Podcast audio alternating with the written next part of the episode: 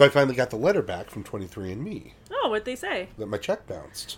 Welcome back to River Heights Radio, everyone. I'm Carl Hauser, And I'm Hope Busby. and we are here with a clue, an old stagecoach, and our water waltzing Modeling, stagecoach chasing digging, girl detective Nancy, Drew. This is the clue in the old stagecoach. And we're back out west. And uh, uh, I'm loving these quick intros. Like we're just in it. Feet first. We Yeah. jump into the action. Nancy, this is one of the steepest hillsides I've ever climbed down, said Bess Marvin. I hope the mystery you're about to solve will be worth all this trouble. I like that they make no mention of Bess being plump. She's just a pretty blonde girl. Yep. Nancy, along with being attractive, only has a hint of Titian in her hair. Yeah, yeah, it's mostly normal. They describe George as a sparkling brunette with a good sense of humor, which I think is generous. In fact, she's kind of mean. As tastes change from when these books came out to the 50s, I wonder if we see Bess being described more and more as pretty and George more and more having the good personality. Because it was like, it was turned around earlier, like, oh, George is slim and Bess has a good personality. And now it's like, it's the other way around. I did think George was funnier in this one and much less mean. It's true. I will go on a limb and say this is maybe my favorite one. I'm not saying it's Mona Lisa. Like, I'm not saying it's perfect, and there's ways that different ones were better. And you really love the Mona Lisa, so I see why you would bring that up. But I feel only one instance of racism in here. Yep. Generally enjoyable descriptions and dialogue. Moved at an okay pace. Yeah. Uh, even the even the breaks for summer sports and vacation shenanigans weren't so long. And they weren't just one hobby throughout. My favorites are always where the girls are off alone. And they don't need Carson Drew, they don't need the boys. Of course, the boys show up. It's fun when the boys show up. Yeah. But they don't have to be there for much of it.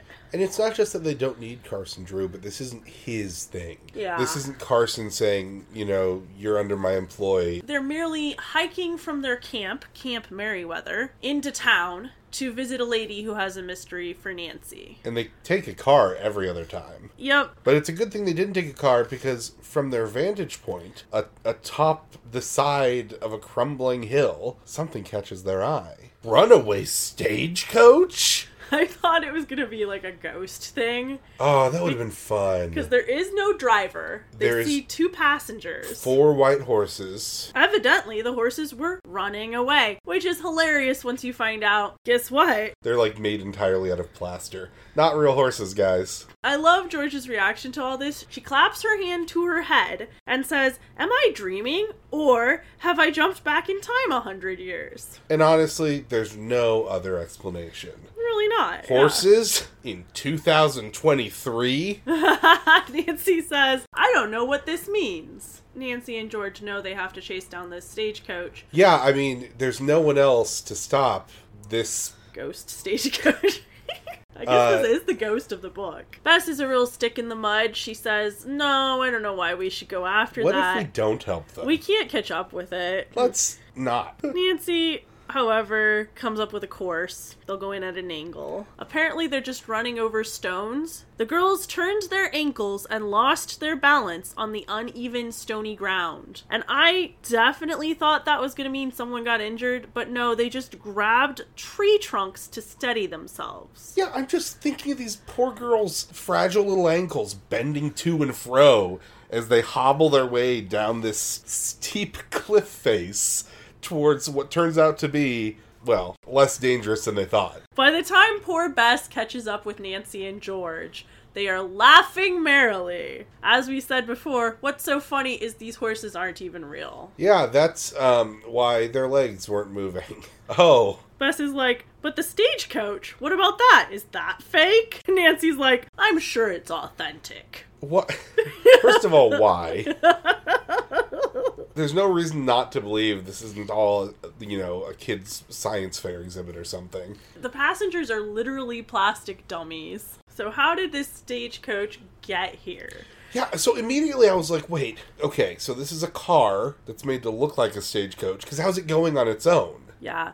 Well, Nancy is a detective, and she deduces through careful observation that there's a broken chain attached to it, and it must have been being towed along by a truck when it went flying. Bess, in an attempt to get out of the rest of the journey, says, We won't have to go on to Mrs. Strooks. We have a mystery on our hands right here.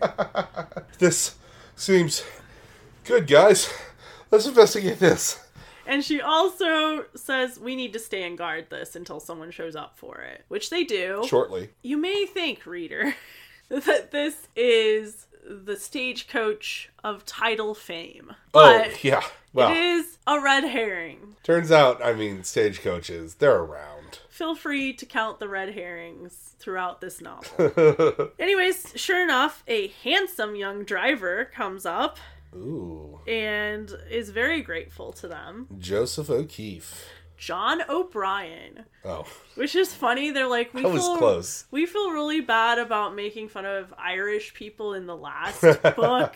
I, I just like to think in my head John O'Brien is Mike O'Brien's like cousin. Sure. Well, John O'Brien says, Of course I'm bringing this stagecoach to Bridgeford. I guess you girls haven't heard about the deserted village of Bridgeford that's being restored. You know the famously deserted village of Bridgeford? when I was talking to Carl about this book before we read it, mm-hmm. first impressions, what we thought it was going to be about, just by the title and the cover, Carl's like, I bet it's going to be about a ghost town. That feels ghost towny to me. And that's what Bridgeford is. Yep. It's not super important, but it's featured, right? Basically, they're making one of those historical reenactment villages Okay. out of it. Is there a company that's doing this? Yeah, it's kind of the town. Mrs. Pauling has found an old stagecoach in her barn, gets it fixed up, pays to get fake horses made for it, Yep. and sends it off to Bridgeford. Big old paper mache horses, I assume. So that's why John O'Brien is taking it from her place outside of Francisville, where much of this story takes place, Yeah. to Bridgeford. As they're listening to this tall, handsome stranger tell them all about Bridgeford, they lose track of the time, and Nancy finally realizes they are heckin' late. We gotta get to Mrs. Stockford. Mrs. Struck. I said that. Here's where we learn about Francisville, where Mrs. Struck lives. Yeah. Francisville has been, until recently, a very small village. However, suddenly, two housing developments were built there, Two. That's a lot. which seems like an odd choice. It's like, you know, the Bugs Life Ants thing. Just two different companies at the same time were like, let's put a housing development there. Yeah, and they're big enough that this is like mushroomed, is the word they use, the population of Francisville. And the problem is there's too many children now. See, the problem is you make a housing development, you get mm. some humans in there, Yep. and then they just mate. And now you got a lot of little kids on Yep, your hands. yep. Now the problem is, as the time, you know, as the clock is ticking and these children are getting older, about school age, there's no school for these kids. The question is immediately asked, well, does the does the town have enough money for the school? No. They well, why get- don't they get federal money? Well, they might get some, but it won't be enough. Well, what happens if a town can't pay for a school? It just disappears. It's unclear, like it'll just go under. The town will die. Well, the kids won't get educated, that's right. for sure. It's true. Mrs. Struck lives in an adorable, kind of like Mrs. Honey's cottage in Matilda. It's, it's it is a colonial home, but it's small. There's lots of American flowers of different sort. Not just American, but old fashioned. Some of them were like, boy, that is a really old. That's not one of the newfangled flowers. It's definitely not on trend, but Yeah. she is old.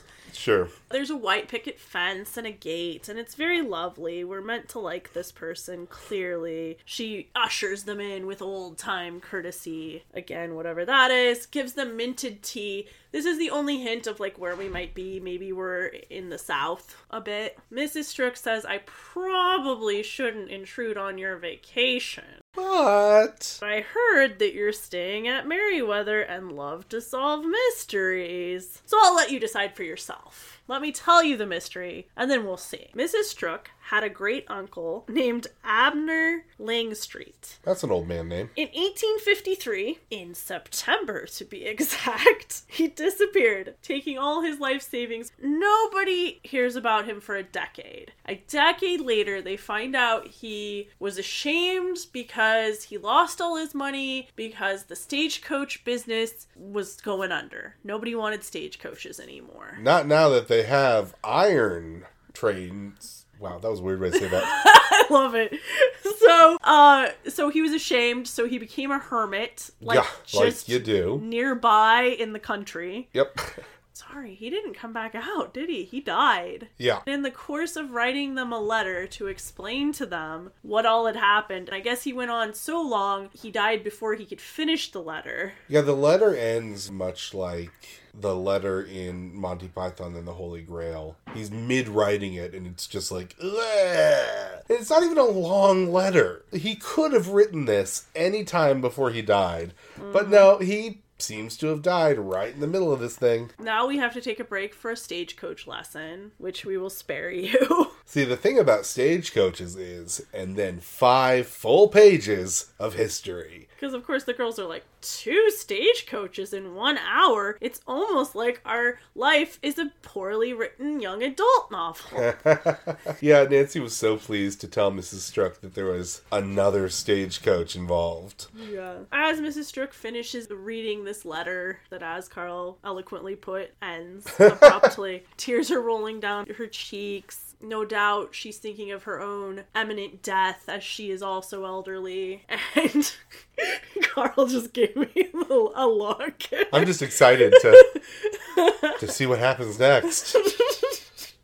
So she says, Do you think this story sounds too far fetched? I have been afraid of being laughed at if I go to the authorities with it, but I thought maybe you. And Nancy pulls out all the empathy she's ever had. All her bedside manner. She sits down on the floor in front of the elderly woman and takes both of her hands into her own. I don't think your story is far fetched at all, says Nancy. I think it really is possible that an old man who owned a stagecoach died. yeah, because there's supposed to be a treasure in the stagecoach, maybe? I guess. Or a clue to a treasure. or a clue to a mystery that could contain a treasure. Nancy i- accepts this case. Like, there's no, I have to think about it. She doesn't have to call her dad this novel. I love it. Yeah. She's just like, yep, on the case. I'm just trying to get the visual in my head of Nancy sitting down in front of the woman. Mm-hmm. Like, it's not like crouching or kneeling. It's just like, what are you doing? Get off the floor. Yeah. That's a little bit much. It's a bit of a patronizing gesture, honestly. it impresses Mrs. Struck, who's just glad to not be laughed at, honestly. Nancy says, Not only will I solve this mystery for you, but I think I already know where that clue is. I think that stagecoach we saw is probably the only old stagecoach ever. And I am sure that the clue is inside of that old stagecoach. You know, the, what I love about old stagecoaches is they always almost call them old, but there's like one point in the book where they refer to them as ancient, Yeah. which is such a weird Mm-hmm. thing to refer to something that's like not that old. It's now ancient. America likes to think it's older than it is. Look at it. 50 years ago. It's ancient for America, Carl. What I love about this novel, and this works for me, I could see it getting really old, it does a little bit, but it's one of those where anything that happens, you see Nancy's reaction, you see Bess's reaction, you see George's reaction, they just put them right in a row. This is what Nancy thinks, this is what George thinks, this is what Bess thinks. So Nancy thinks she might solve this mystery this very day. George thinks that Mr. Langstreet might have been a little zany and there may be no clue, no treasure. Bess scolds George. You're so practical. Why don't you look at the romantic side of it? Because that's how you solve mysteries, is looking at the romantic side of it. And we are seeing the pragmatism of George throughout the book pounded home. Interestingly, Nancy's the only one who's wrong out of the three of them. That's true. He was kind of crazy. and he did leave a romantic little treasure. But it didn't get solved today. However, in uh, Nancy drew first, Bess says, You've been outvoted, George. Which, first of all, usually it's Bess that's outvoted. Mm-hmm. And second of all, they agree to a little bet Oh yeah. where if they do manage to solve this mystery, George will have to knit them sweaters. It's a really interesting view into the life of teenagers of the past because they ask George to knit them both sweaters, partially because she hates knitting. yeah, it's especially cruel. And it really is fascinating to me that you can have someone like George who hates knitting and yet is good enough at it. Two people feel confident that she could make two usable sweaters. Oh, please, not that, says George. Sweaters are nothing, says Bess. Really turns the screws on that one. So, indeed, George does agree to this. Now, Mrs. Struck is a lovely hostess. Very kind, pours that minted tea so freely. Oh, I think Mrs. Strook would just accept anyone into her home. Ah, you might think that. As Nancy and her friends open the door to leave. Oh, who could be there? There's no one so bad that they wouldn't want to see them. Ah, Oh, the Monteiths! They are also staying at Camp Merriweather. They're the friggin' worst. Crucially, and I missed this upon my first read, They're 30 years old. they're in their early 30s, 12 years our hero's senior. which makes it it makes a difference.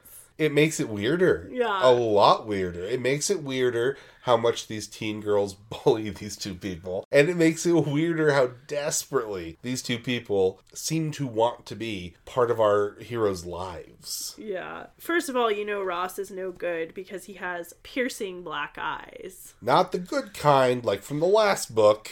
And you know Audrey is a braggart. Oh, and She attempted by her speech and mannerisms to appear more sophisticated than she actually was. I hate it. I hate it when people act sophisticated, but at the core of their being, in the truth of their nature, aren't sophisticated. As- yeah. Stay in your lane. If you're if Yeah, honestly, yeah. if your true self at your philosophical core is not sophisticated, I better not see you using silverware. Eat off the ground like a beast because you are not sophisticated no matter how you act. Well, and as we find out later, perhaps this is just her pretending she has a southern accent, Maybe, like yeah. a southern drawl. Yeah. The girls are fairly sure that the Monteiths have been spying on them. It seems very odd that they should go on a hike and become thirsty, which is their excuse for being at this door, and go to the very home that Nancy and the gang was in to ask for a glass of water, which they are only begrudgingly given. I actually do find that pretty suspicious. It is. and uh, and that would be the reason to dislike them, not all those other reasons. Yes, Mrs. Strook makes it very clear that they will not be coming into the house. They will drink their water in the garden. She allows them to sit on her garden furniture, which is very kind. She was frowning, and it was evident that she was annoyed by the intrusion. The fact that Miss Strook so quickly takes a dislike to them is so funny to me. Like, I'm sorry, water? Do I know you? have you um, have you considered fucking yourselves? the Monteiths ask, Are you going back to the lodge, girls? what are you up to? What are you doing? I really don't know, Bess replied and walked away. They just are having none of the Monteiths. no, they are like so openly rude and have such animosity for these guys. And the Monteiths, to be fair, pretend that they don't see any of it. Mm-hmm. Every conversation with the Monteiths is "see you later" with a "not if I see you first. George whispers to Mrs. Struck, I'm glad that you didn't invite the Monteiths in. They're staying at our camp and are very inquisitive people. Ugh. you know, I hate inquisitive people. You know, mind your business. Stay out of my life, my garbage, my property, my mystery, my stagecoach. Yes, Mrs. Strip now decides that she wants her mystery kept secret, which it seems like should have been said earlier, since the girls were on their way out. Yeah. But yes, it's the strictest confidence, as you know. Well, we don't want that treasure taken by someone who isn't the first person to tell us about it. The girls all agree that the Monteiths were eavesdropping. The girls didn't drive here, so this would involve the Monteiths keeping an eye on these girls as they hiked, Yeah. as they waited by the stagecoach, Uh-huh. as they went into the house, Uh-huh. and then going up to the house and just putting their ear to the door. The open window is their theory. It's always an open window.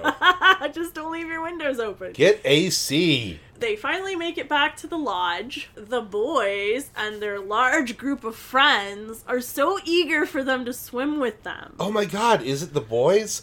I love the boys. You know, Not those boys. I love this part too because it reminds me of Ponyo when they're like, Hey, Satsuki, can you come play with me? And he's like, Can't, I have a job. And they're like, You're five, you can't have a job. And he's like, But I do. And I love th- the same tone I feel like is here. You tell me. The, the group of young people invites them to go swimming. Nancy says, We can't just now. Have a job to do. Right? It's just like the shortness of it, I feel like. yeah, it feels a little bit like when they were on the cruise mm-hmm. and everyone was like, Do you want to hang out? Yeah. Nope, we got sign language to read. I actually think it's a lot like the cruise because the cruise was their most independent mm-hmm. case, independent of the boys, independent of Carson, like independent of everyone. Independent of a lot of reality.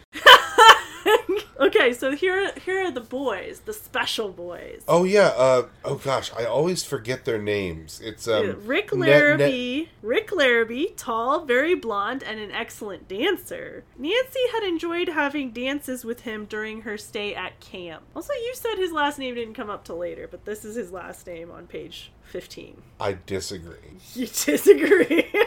well, I got it right here, buddy. Why did they not give Rick a last name? Why is he the Madonna of the crew? But I guess I missed his last name. So Rick asks, Do you have a mystery to solve, Nancy? Nancy says, A detective never tells her secrets, but I promise we'll all join you later. I mean, I would argue that a girl detective tells all of her secrets to the exact right people at the exact right time. Yep, like all good artists, Nancy Drew knows if she told someone something at the right time by virtue of whether she told them at that time. Yeah, I'll hold you to that, Rick replied. Smooth. I do love when they date other men. Dave was getting much too cocky in these last few books. Dave, Dave. I don't remember a Dave. What do you mean, Hob White? Nancy, George, and Bess decide to visit John O'Brien at Bridgeford. And this is our, our incident of Bess's racism for the book. John O'Brien is telling them about the blacksmith and all the weapons the blacksmith used to make because there's a real blacksmith shop in Bridgeford. Bess is like, oh, I know about history. Because he says these were for helping ward off unexpected attacks from enemies. Oh, like Indians? Like Indians, guys? Guys, is it Indians that they were attacked by? Even the workman seems a little like annoyed. He's like, I guess. he nodded. Like, I mean, sure, amongst other things, probably. but joking aside, that's not okay. Let's not pretend that there wasn't, at times, contentious relations between the colonizers and indigenous people of this country. I think it's not that it's an acknowledgement that that might be some of the people who they would protect themselves from, but just like this jump to cowboys versus Indians, of course. You know, us and the savages. It's a, such a seemingly small thing with all the atrocities committed and still committed Yeah. towards indigenous peoples. But it truly, oh, I don't know why, or, well, I do know why, but it just pisses me off that Native Americans, indigenous people have been called Indians. Oh, sure, yeah. There's just a place in my mind that feels like that is so inaccurate as to make you look stupid, A. Yeah. Like, I'm somebody who needs accuracy. Yeah. And I'm like, that's so dumb. But B, that seems so to the nth degree disrespectful. Right, right. You It's know- it's insult to injury. If we want to gain power over other people, one major way you can do this, and this goes way way back in our understanding of magic and spells, is if you know the name name of things, if you know what to call them, you can have power over them. Ah, it's like a stolen name. Yeah, it's like in Spirited Away, she takes Chihiro's name, right? Because that's such a big thing. You take somebody's name, you take something's name, and this is true. Yeah. If you control the language, if you control the way another person or people are talked about, Yeah. and especially if you can do that in a dehumanizing way, then you can create situations that you're bound to create atrocities. Like you're setting yourself up to create that environment. Really, what jumps out is the assumption that it was Native Americans attacking, and it's almost it's the same thing but from a different perspective because it comes from hundreds of years of this push in our culture to have this weird both sidesism of the whole thing. In the end, we all have to look back and say, oh, you know, we we genocided the indigenous people, but you know they attacked our towns sometimes, and it's like, good God, you know, this is not an equal. And I know that's not what Bess was saying. That's not what she was implying. Well, and this is the 1950s, and even in my 1980s upbringing, where I think a lot of people thought they were creating a lot of change, you still had things like Peter Pan Disney, Oh yeah. which I was reminded recently how incredibly offensive and racist mm-hmm. that movie is. And I grew up steeped in that. And then the other thing I grew up steeped in is Little House on the Prairie, another young adult series, which I had read to me, I read myself multiple times. It was definitely a part of my field of imagination as a child. I learned to count on the song 10 Little Indians, for Pete's sake. Cowboys and Indians was certainly a game you might play. And I don't think that I'm outside of the norm with all of this. Yeah.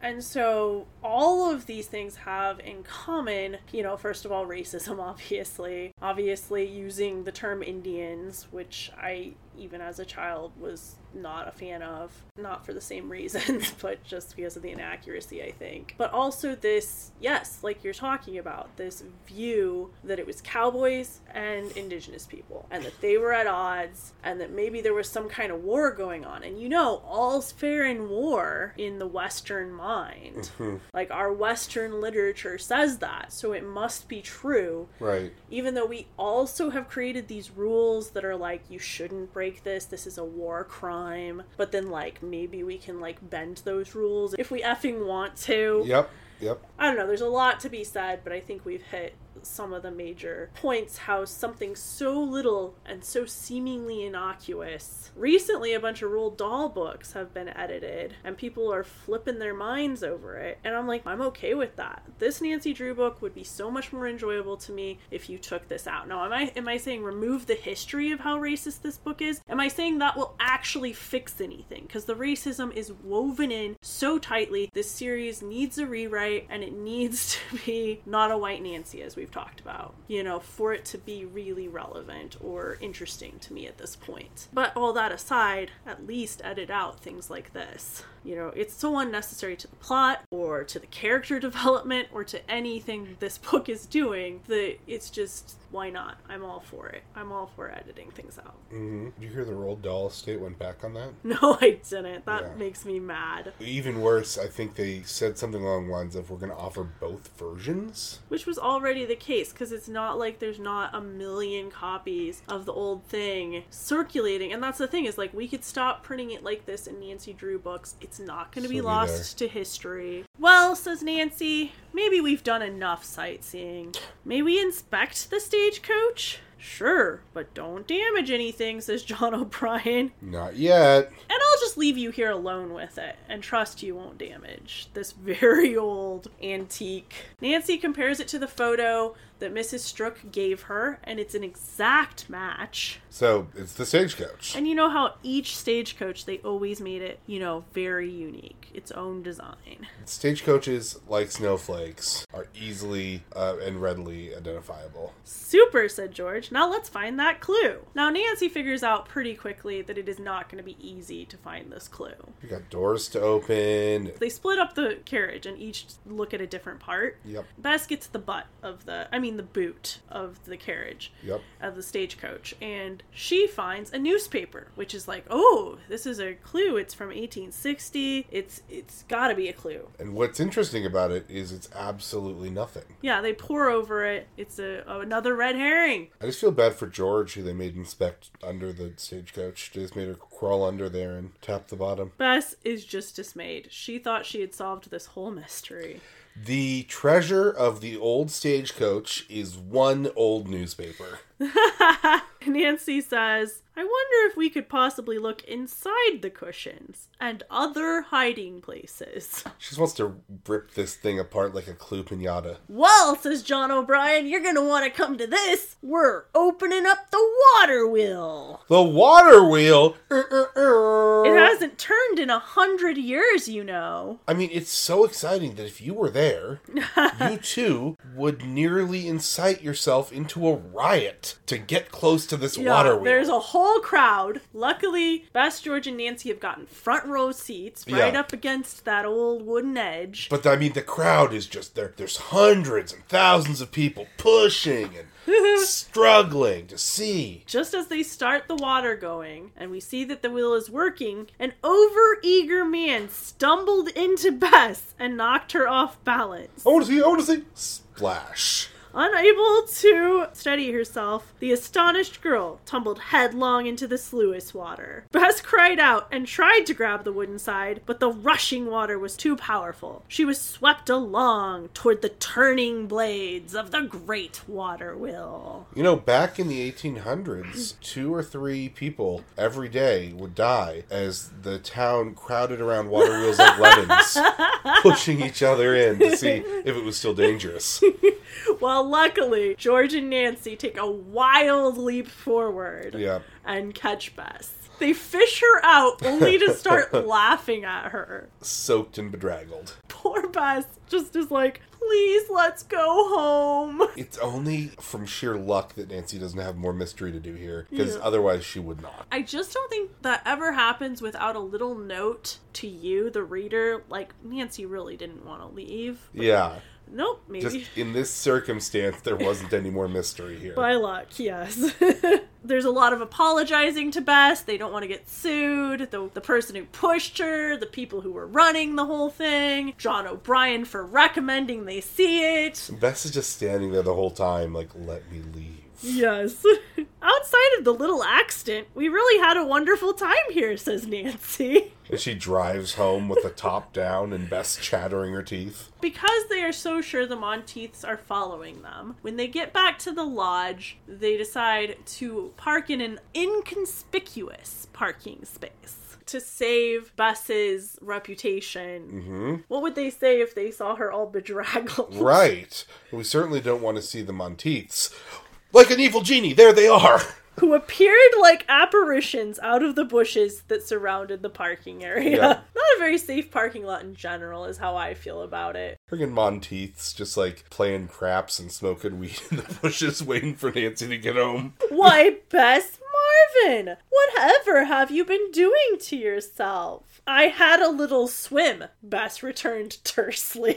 And then Audrey has the absolute gall to reach out and open up Bess's raincoat that she has draped over herself to Yeah. have a look at her wet t shirt, I guess. but not a swim you intended to take. Instead of letting them go change, Ross continues this conversation in an attempt to make it even creepier.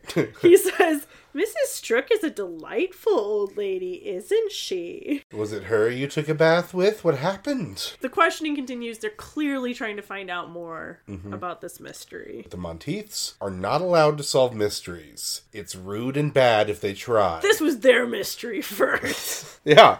so you won't talk? Audrey remarked. Nancy, you don't have to be so tight with your information. Nobody ever has had the audacity to say that to Nancy. After 30 books, we're the only ones who can see how tightly her neck tightens.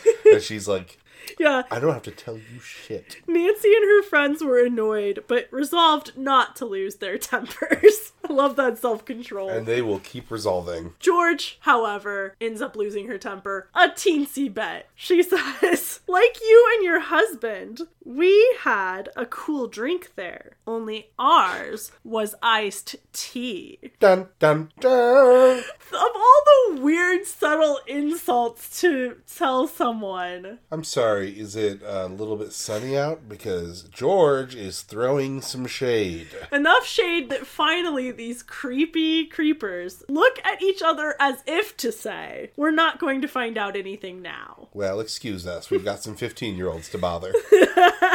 Bess fumed. Nancy, first thing you know, those horrible creatures will be taking the mystery right out of your hands and trying to solve it themselves. Nancy was silent for a few seconds. Then she set her jaw firmly. Let them try it. As she considered possible murders. You would think if anyone solves this mystery, the mystery's solved. The town's helped. Mrs. Strook is happy. What's the problem? Oh, I would love to explain this to you, but if you don't understand already how unacceptable that is, well, Nancy suggested that they put on their bathing suits. as long as your makeup's ruined anyway, Bess, let's go for a swim they can't make fun of us for. And anyway, we promised Rick and the others. And others. The three girls thoroughly enjoyed themselves. There was no more mention of the mystery until they were preparing for bed, which is a lot like the brass trunk as well. They solved that whole mystery as they were going to sleep. Yeah, they did, didn't they? Nancy, being so sure that Mrs. Pauling's stagecoach that is over in Bridgeford that they've already searched is in fact the correct stagecoach, calls up Mrs. Strook and says, Hey, can I tell Mrs. Pauling about your case? In order to get her to let me take her stagecoach apart. Bess and George, however, cannot attend this whole line of mystery because they have a tennis match. Oh, that should be fun. Nancy's like, I'm sorry. We take a break for Sunday. They go to church. Mrs. Strook generously agrees to let Nancy talk to Mrs. Pauling because she has heard that Mrs. Pauling is a fine woman and very civic minded.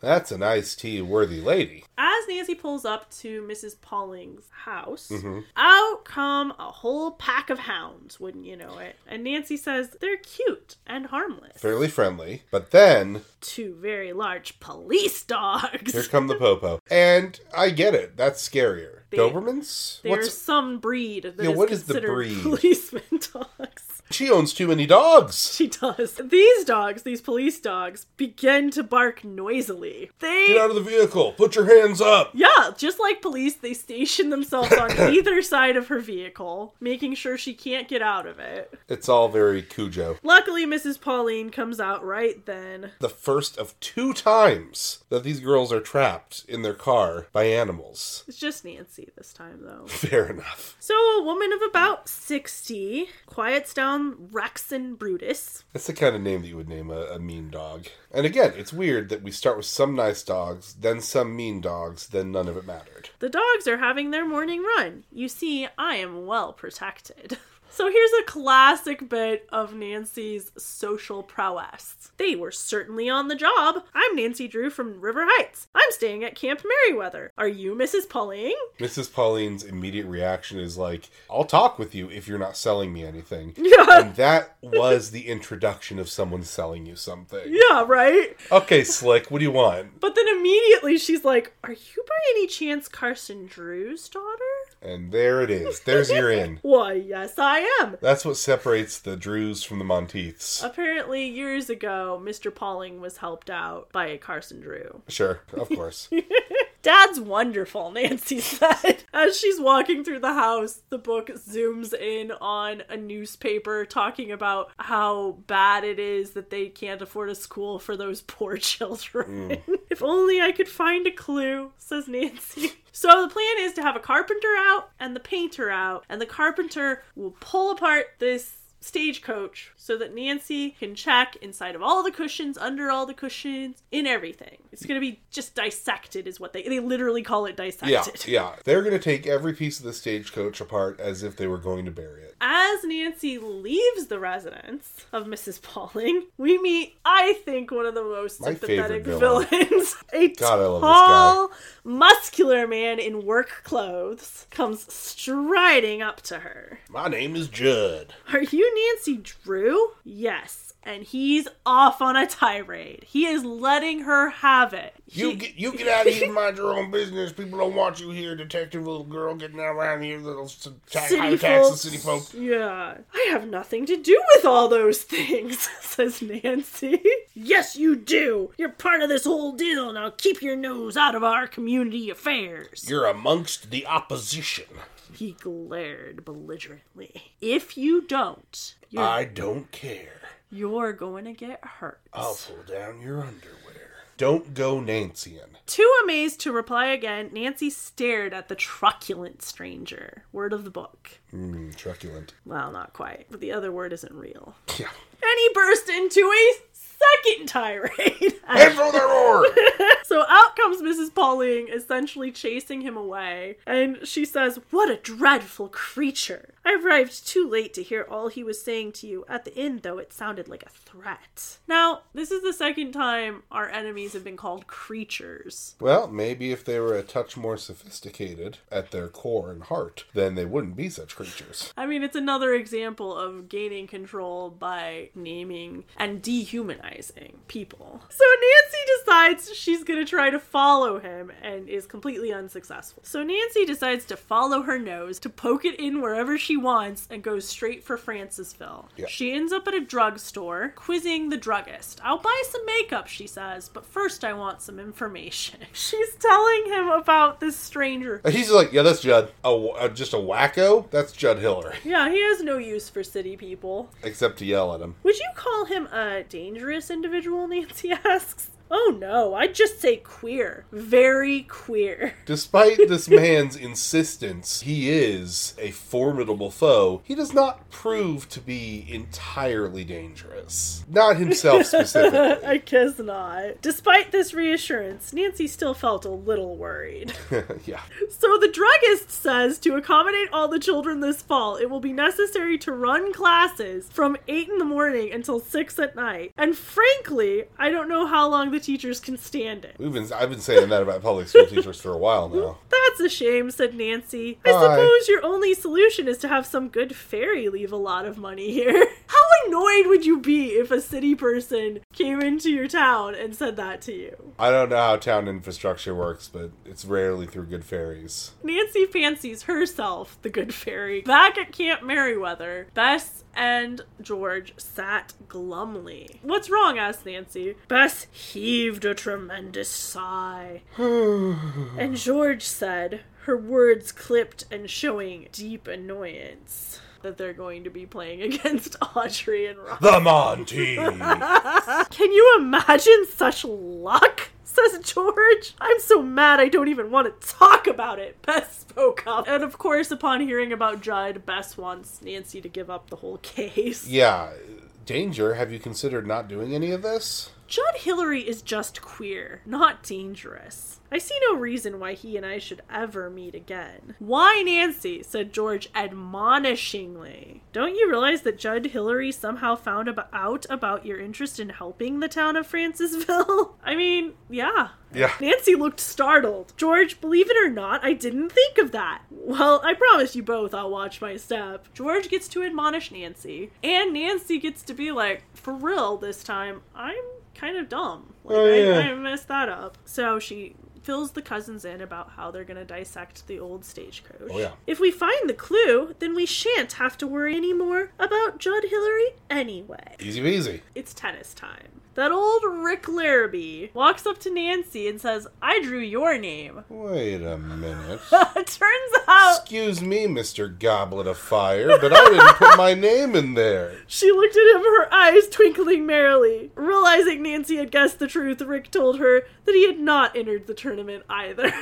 Just for that little joke, I'll beat you, says Nancy. But as the book makes clear, he gives her a run for her money or mouth or whatever. Yeah, also, it turns out she meant at tennis. But she did win. Yep. So then, few people at the lodge liked the Monteiths, and most of the onlookers at Bess and George's match, which Rick and Nancy are just in time for, were secretly hoping that the Monteiths would be badly trounced. Well, Hope, I'm sure everyone at an establishment as fine as Camp Merriweather is sure to notice that the Monteiths are not as sophisticated as they pretend to be, and therefore should be killed on the court! Well, Bess and George did indeed win, and the hand clapping was loud. Woo! Woo! The special friends whom the girls had made at Camp Merriweather rushed up to hug or congratulate the winners. The Monteiths looked sad! Yay! Yup, the Monteiths' faces were flushed and angry. Look at them crying! Hey, everyone, look! They're crying! Finding they were receiving no attention, the two finally left the court. Well, Nancy says this is inconvenient. I'm glad you won on the one hand. On the other hand, how are you supposed to join me for the mystery? The whole plan is to get the tournament to work around the mystery. Easy. Well, especially since they lose the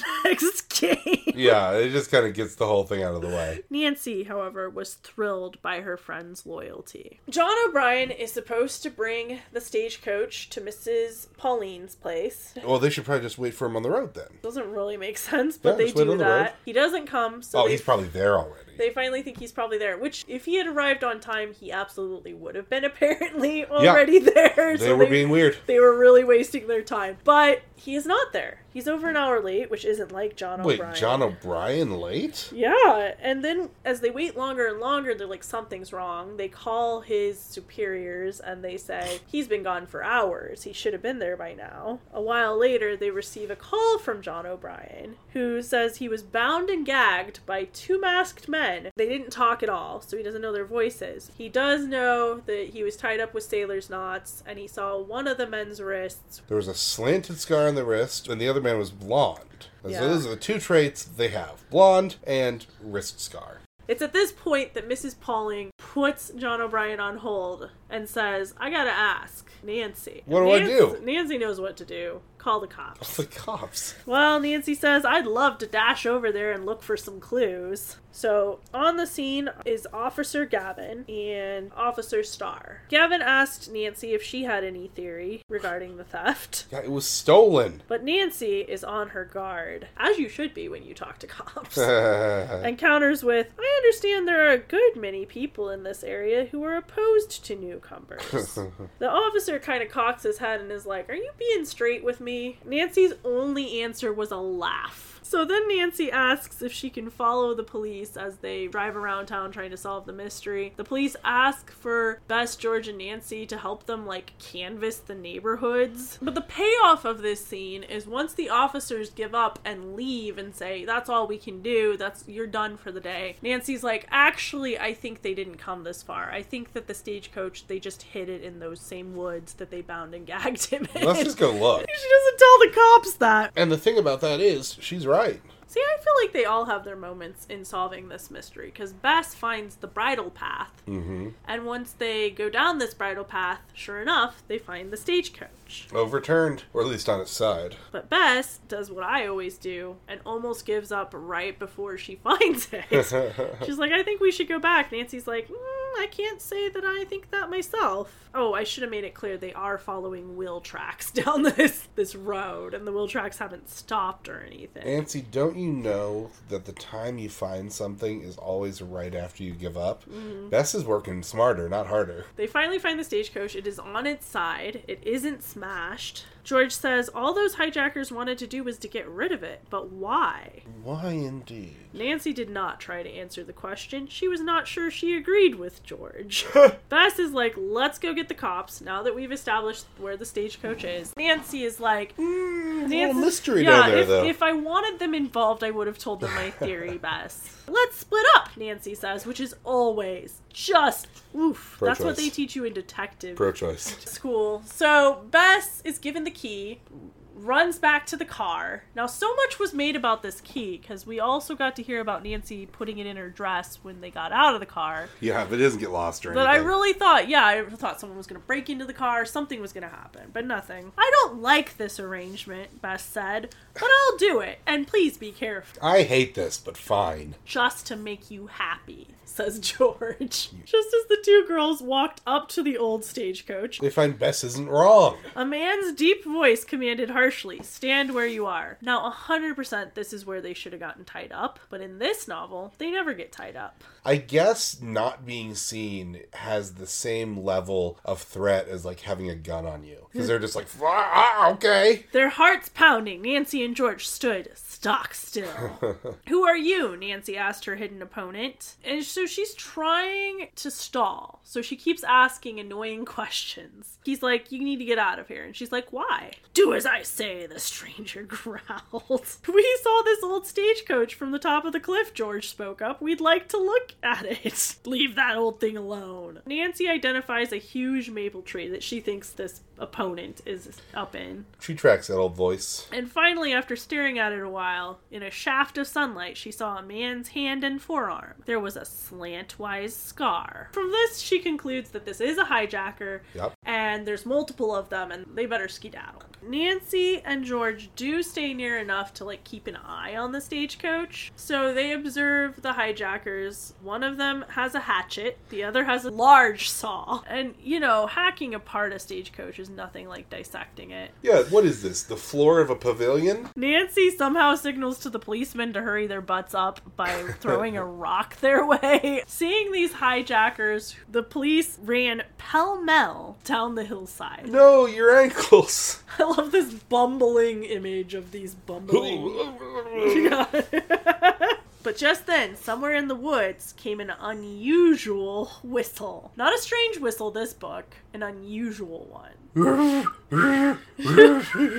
When the two hijackers heard it, they ran into the woods. sure. The officers gave chase. Nancy did not follow. Instead, she wants to find the whistler and is not successful. To everyone's delight, the stagecoach has not been significantly damaged. Well, Nancy says, if two hijackers could bring this down here themselves, we can surely bring it up with three girls and two strong police officers. The thing is about that is it didn't take two hijackers to get the stagecoach down the hill. It probably took no one because of how gravity works between the three of them and the two like extremely unwilling police officers because they were clearly Yeah, not happy. the two officers looked at her dubiously, but finally consented to try. I just imagine them dusting the donut crumbs off their this ain't really our uh, job. We took we took your report and now we just leave. Really, slow removal of the hat and wiping the brow of Yeah. sweat. but yeah, between the five of them, they they manually get this stagecoach all the way up the hill. Bess motivates them by flirting with them a little bit. She giggles and she says, This isn't a one horse shay, it's a three horse stagecoach. Star and Gavin grinned. So Nancy offers to deliver the stagecoach to Mrs. Pauling now, chains it up to the back of her convertible, and drives it over. Mrs. Pauling is astounded that they found it. Mm-hmm. George is like, Oh no, our tennis match is at three o'clock. We'd better dash right off, Bess. It's one. Have some lunch. It's 12.30. Yeah, it's 12.30 clarity.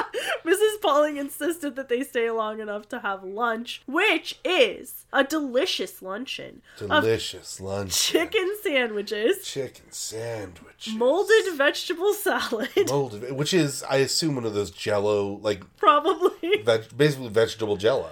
And tall glasses of lemonade. Lemonade.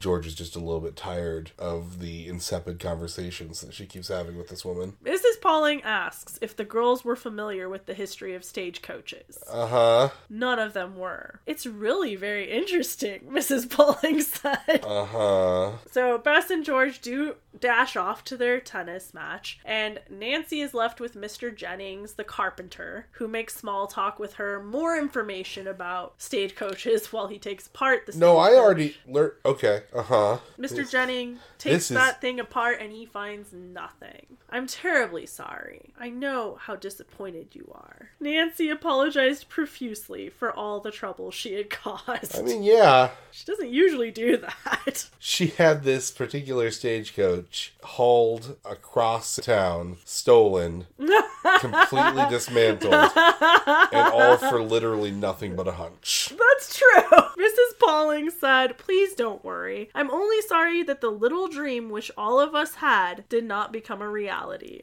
I admit I'm terribly disappointed, said Nancy, but I'm not giving up. I've come to this conclusion. We've been investigating the wrong stagecoach. So, according to my studies, there were at least two stagecoaches. But how in the world are you going to find the right stagecoach? If it wasn't, by coincidence, the stagecoach that you ran into, Nancy Drew, sadly, Bess and George, not fueled by their hatred of the Monteiths, Are no longer able to put up a, a show. yeah, they lose their tennis match. Nancy, ever the good friend, says, Too bad, but that will give you all the more time to help me solve my mystery. this is the thing, you can call dibs on a mystery, and everybody has to recognize your ownership of that mystery. Nancy at lunch is talking with Rick Larrabee, It does not say his last name, does it? Mm-hmm. Okay, I the man she dated, sure. when she was rudely interrupted by a woman's voice. And how did the young sleuth make out today? Monteith. Turning, Nancy looked straight into the eyes of Audrey. Oh, very well, thank you, Nancy replied and turned back to talk to Rick. Audrey, however, was not to be brushed aside easily. Nancy, don't be so secretive. You know, if the Monteiths weren't bad guys, I would start to feel pretty bad for them. Nancy heaved a great sigh, then said as pleasantly as possible, I really have nothing to tell. I admit I am trying to solve a mystery, but as yet I haven't done so. Rick at this point took hold of her arm, removes her to the outdoor movie amphitheater. A bunch of friends like surround her. So that Audrey can't get at her. The next morning, they go out to see Mrs. Strook. Nancy tells Mrs. Strook, We plan a full day of sleuthing. Mrs. Strook is also disappointed that they have to find a different stagecoach. Oh, second stagecoach. There's such a long, boring part that they are trying to find anything from this great uncle. Any papers, any letters. The lady's like, no, there isn't anything. There's only a diary. So then they're trying to find this diary. We get a lesson on stamp collecting. the second she talked about the value of them, in which she said, Oh, this one's worth like $7,000. It's not even in that good a condition. And Beth said, Wow. So if there was a whole book of them, they'd be worth like 50000 or something. The second they said that, I'm like, Okay, so the treasures, it's, it's stamps. Meanwhile, I just didn't care. I'm like, I'm immediately like, it's stamps. I mean, that's the only explanation for what I just had to sit through. And then they do go upstairs finally, and they're each given like a trunk to like search. Yep. And Bess is for some reason given a trunk of clothing. Which, if an old lady brings you to an attic and there's a trunk of clothes, what we've always seen happen in Nancy You Drew put it on is you try it on. you yeah. do a little show. Yeah, but that didn't happen this time. But I just love that everybody else got a trunk full of newspapers, letters, and books. This shirt isn't a diary. These pants aren't a diary. But I- she does notice that Mrs. Strook is looking very tired and offers to go get water. So we're seeing a return to the best that we saw in the broken locket. yeah, that the, is uh, like- the caregiver. Now that they've searched the attic, have to search the rafters of the attic. There's a bunch of boxes up there. Mrs. Strook doesn't remember what's in them. And Nancy is pulling down this box. She stood on tiptoe and tugged at it. Little by little, the box inched along toward the edge, but suddenly it fell on her head. And here's the thing That was dumb. Nancy is murmuring as she's coming to. There's already a big bump forming in front of their eyes on her head, cartoon style. George runs downstairs and gets some ice cubes and a towel. Nancy comes to. She's seated on the sofa and she says, Oh, I'll be okay in a few moments. It's not like I hit my head or anything. She was, however, relieved to have an ice pack. Soon her good humor returned and she remarked, facetiously, I'll have to change my hairdo for a couple of days to hide this bump. You like that joke, Carl? She looks so miffed. This is an assault on comedy! Worried about her health. Well, the others laughed, and they all knew now that she was all right. The other nice thing is this sacrifice was not for nothing. No, because that incredibly heavy box of precariously balanced paperwork contained one journal. The diary is like not mega helpful either after all of this. Incredibly unhelpful. She believes that Mr. Abner Langstreet loved his stagecoach. He wouldn't have sold it. Mm-mm, loved it like a daughter. If you're right, Nancy, said Bess, where do we go from here? Nancy had a quick answer to the place where Mr. Abner Langstreet spent his last days. His home. Since Mrs. Strook does not feel physically up to going to her great uncle's home, she is going to circle on a map where it is for the girls. hmm Nancy goes out to her car to get a road map, and who does Surprise! she find? Judd Hillary. I've been waiting for you. Yes? Nancy asked in surprise. I gave you a warning, young lady, but you're not paying any attention to it. You keep doing and saying things. It suddenly occurred to Nancy that he had probably posted himself there to see what she was doing and where she was going. Suddenly, John Hillary burst out, What did you do with the old stagecoach? Nancy was so amazed at the question that she stared dumbfounded. You can see her like looking around and being like, "What? Nancy's like, Why are you interested? And he's like, Because you are. If there's one thing I know, it's that I don't know what I'm doing, and you do. So you stop doing what you're doing." Nancy wondered how she was going to get rid of the man. She was a bit puzzled by his attitude. On the one hand, he seemed genuinely interested in keeping the local taxes and those of surrounding communities from being raised. Nice. On the other hand, he was a wackadoo. basically, right? Like, and it's not mutually exclusive, Nancy. On the other hand, the very fact that he had learned she was interested in examining the old stagecoach could even mean he knew the hijackers. This is like the first person Nancy has ever met with good intentions who does criminal things. On the one hand, what he wants isn't evil, but on the other hand, he may have crimed. So then an idea came to Nancy. I love this. And she decided on a bold move. Looking directly at him, she said, Mr. Hillary, you whistle very well. What? The tall, muscular man fell back.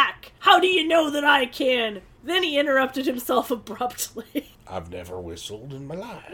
Setting his jaw, he said, You never heard me whistle, so what are you talking about? Nancy did not answer. She felt positive that Judd Hillary had given himself away. Usually at this point, Nancy would be like, Oh, he's in on it. Or what is, you know, what are they all up to? Like, no, she's just like, he's connected to them. She does not truly believe that this man could possibly be dangerous for her in any way at this point. Well, he's just he's just queer. In Judd's mind, he's no doubt playing a complex chess game with this teenage girl.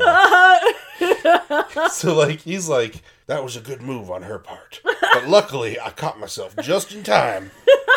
So as to not give myself away, what will my next move be? And meanwhile Nancy's like, okay, so I have another move. You're an idiot, huh? Because her next move is to tell him exactly what she was up to. She thought it had something valuable, they dissected it, it didn't have anything valuable. One thing that Judd Hillary is not expecting is for her to just tell the truth. No, he's like, I don't understand what we're doing here. Uh, I'll get you. So he can't make up his mind to whether to believe her or not, and then finally he mumbles something to himself. Gotta tell my therapist about all this. In a louder voice, he said, I'm warning you again. Don't be poking into the business of other people. He got into his truck, started the motor, and jerkily drove away. Yeah, but son of a clutch. Goddamn. Nancy gazed after him wonderingly. Is that man a cartoon? So he was the whistler, she told herself. That is a clue I'm certainly going to pursue. Or allowed to pursue me? Now it's time for the storm of the book. Bunch of thunder, flashes of lightning, torrents of rain. Mrs. Strook makes them stay inside for the worst of it, and then she's like, "You know, it's a dirt road, so that means it's a mud road right now. Yeah, so- you probably shouldn't go today." Yeah. We find out that the place is currently owned by the Zuckers. They're a young couple, maybe moved there because of Mr. Zucker's health. The doctor said to move to a farm. Now that he's doing better, he doesn't know anything about farming. And it's just like rocks in the field and salt in the earth. Like there's no farm in there. When they get back to the lodge, there's an 8 o'clock dinner dance. Where'd this come from? Everyone get into your various summer skirts. Nancy, Bess, and George also learned that the special group whom they dated, Rick, Jack Smith, and Hobie White, You're like, oh yeah, Net Rick. Uh-huh. Oh, so Bert Hobe? Oh, so definitely Dave uh, Jack? Yep, Rick, Jack Smith, and Hobe White had engaged a long table for their group. The table is just enough room for them, but guess what happens? Two extras would like to sit with them. Yeah, Ross and Audrey pull up some chairs to join them. McTeeth. And there is a showdown. Rick scowled, no doubt trying to prove himself to Nancy. He goes up to the couple and tells them there is no place left at this oh, table. Oh, sure there is. Oh, two more won't hurt. Rick does win this battle, and Audrey and Ross do leave. There's no room here for you two strangers. Oh, sure there is. It looks like there's. No, there is not. That's not room for we you. could fit at least two more if there's. No, I said there's no place at this table for you. Yeah, that's how it went. Rick scores a private walk in the garden with Nancy at the dance. We find out that with one more year of college, Rick is going to be a full fledged engineer. Which is no easy feat. I can hardly wait out wait to get out and start work. I mean, he is putting out his little peacock feathers. He is strutting his stuff for Nancy. He's putting out his feelers about putting a family down. Yeah, but Nancy is having none of it. She has a mystery to solve. Mm-hmm. She and Rick become aware that somebody is walking around in the woods near the garden. Clicking. What is that? Nancy whispered. Rick listened a few seconds and then said in surprise, It sounds like a Geiger counter. Classic. they go to investigate. Turns out it's Ross Monteith. On teeth. Oh! Ross cried out. I didn't see you. Have you taken to walking alone in the woods after dark? Rick asked him. No, I have a flashlight. But like, I don't. I think that misses the point the of point the question. much. he apparently has a cane, which he's kind of like clicking along on the ground. Ross says he was looking for an earring. They ask him if he heard the clicking sound. He didn't hear it. No, no, no, no. But yeah, they decide they don't believe him. Rick suddenly chuckled. Nancy, he said, how about this deduction from a novice at sleuthing? I think Ross Monteith's cane contains a Geiger counter. That's as good as anything. Rick, I don't know. After dark, he goes around prospecting for valuable minerals. Nancy laughed. Well, your theory is more comforting than having the cane turn out to be a deadly weapon. I guess. We'll see which detective was correct. So Nancy is mighty puzzled. Were the couple just being nuisances? Or was there more to their always trying to be wherever Nancy was? She decided to stay out of the couple's way as much as possible. And she's gonna warn Bess and George not to say anything in front of them. This is not Bess and George's first case, and they very clearly hate the Monteiths. Hey guys, just so you know, don't invite the Monteiths anywhere. Yeah, we hate them. we got it. They call this a campaign of secrecy. They're gonna make it hard for Ross and Audrey to spy on them. Nancy goes so far as to move her car to an auxiliary parking spot. They haven't really done anything, Nancy admits, but I think it would be just as well to throw them off our trail if possible. Because I hate them. It sure would, said George. Because I hate them too. George doesn't need a reason. Yeah. That's the difference. Yeah. Bess suddenly giggled. This is like playing hare and hounds in reverse. Usually we're the hounds. This time we're the hares. Which is so dumb, but like not a lot dumber than when Carson Drew explained that he had played hare and hounds. A wholly unnecessary metaphor. It's a confusing area that they're driving along, but they do find the road. Or so they think. Another red herring. the rocks are just pounding on the bottom of their car. Yeah, the road keeps getting worse until they're literally driving through grass as high as a cornfield. George declared it was like driving through a wheat field, and the girls were joggled So hard side to side. that I they thought that the word. springs would break in the car. Like, this is. You cannot say this is a road anymore. Somehow you found yourself back on the same steep cliffside that you broke your ankles on earlier. Well, Nancy says, I agree with you, but I can't turn around here. I'll just go a little further. I'd have to go until I come to a wider spot because the edges of the road are just mud. Eventually, she does have to figure out a way to turn around because they come upon a big sign that says United States government property, keep out. Bus. They certainly don't want any visitors here. This must be an experimental station of some kind. I think it's And- an alien cover up. And really, that is true. That is the only possible thing that it must be. An inch at a time, Nancy Drew turns her car around. Bess is like, well, now what do we do? There is no road. Nancy's like, no, I think we just got the wrong one.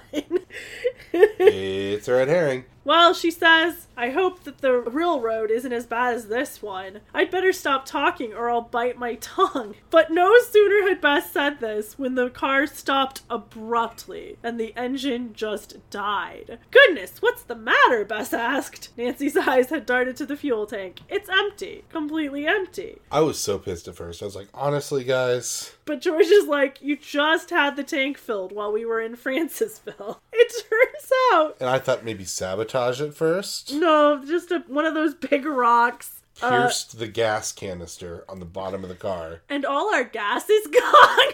Bess asks. And luckily, we didn't blow up. I'm afraid so, Nancy told her. And in fact, they spy a long trail of gasoline on the road behind them. This And is a fine predicament, said Bess. Here we are in the middle of nowhere. What are we gonna do? Just then she glanced up and, And one imagines- ear-splitting scream. It's a large black bear. Now, recently, I was in Minnesota and I walked outside at night to use the outhouse. There was no running water It was very Nancy Drew of us. there had been a large black dog. The long story short, I saw a black bear and I thought it was just this dog. And I was like, that's weird. They somehow left their dog here. And I only after going in the house and establishing that was in no way that dog did I finally think about it and go, wow, that dog was kind of a weird one and it was running weird and i looked up like videos of black bears and yup that's exactly how this dog was so that's my encounter with a black bear but apparently this black bear bared its teeth loped towards them and basically trapped them into their car Second Cujo of the book. yeah.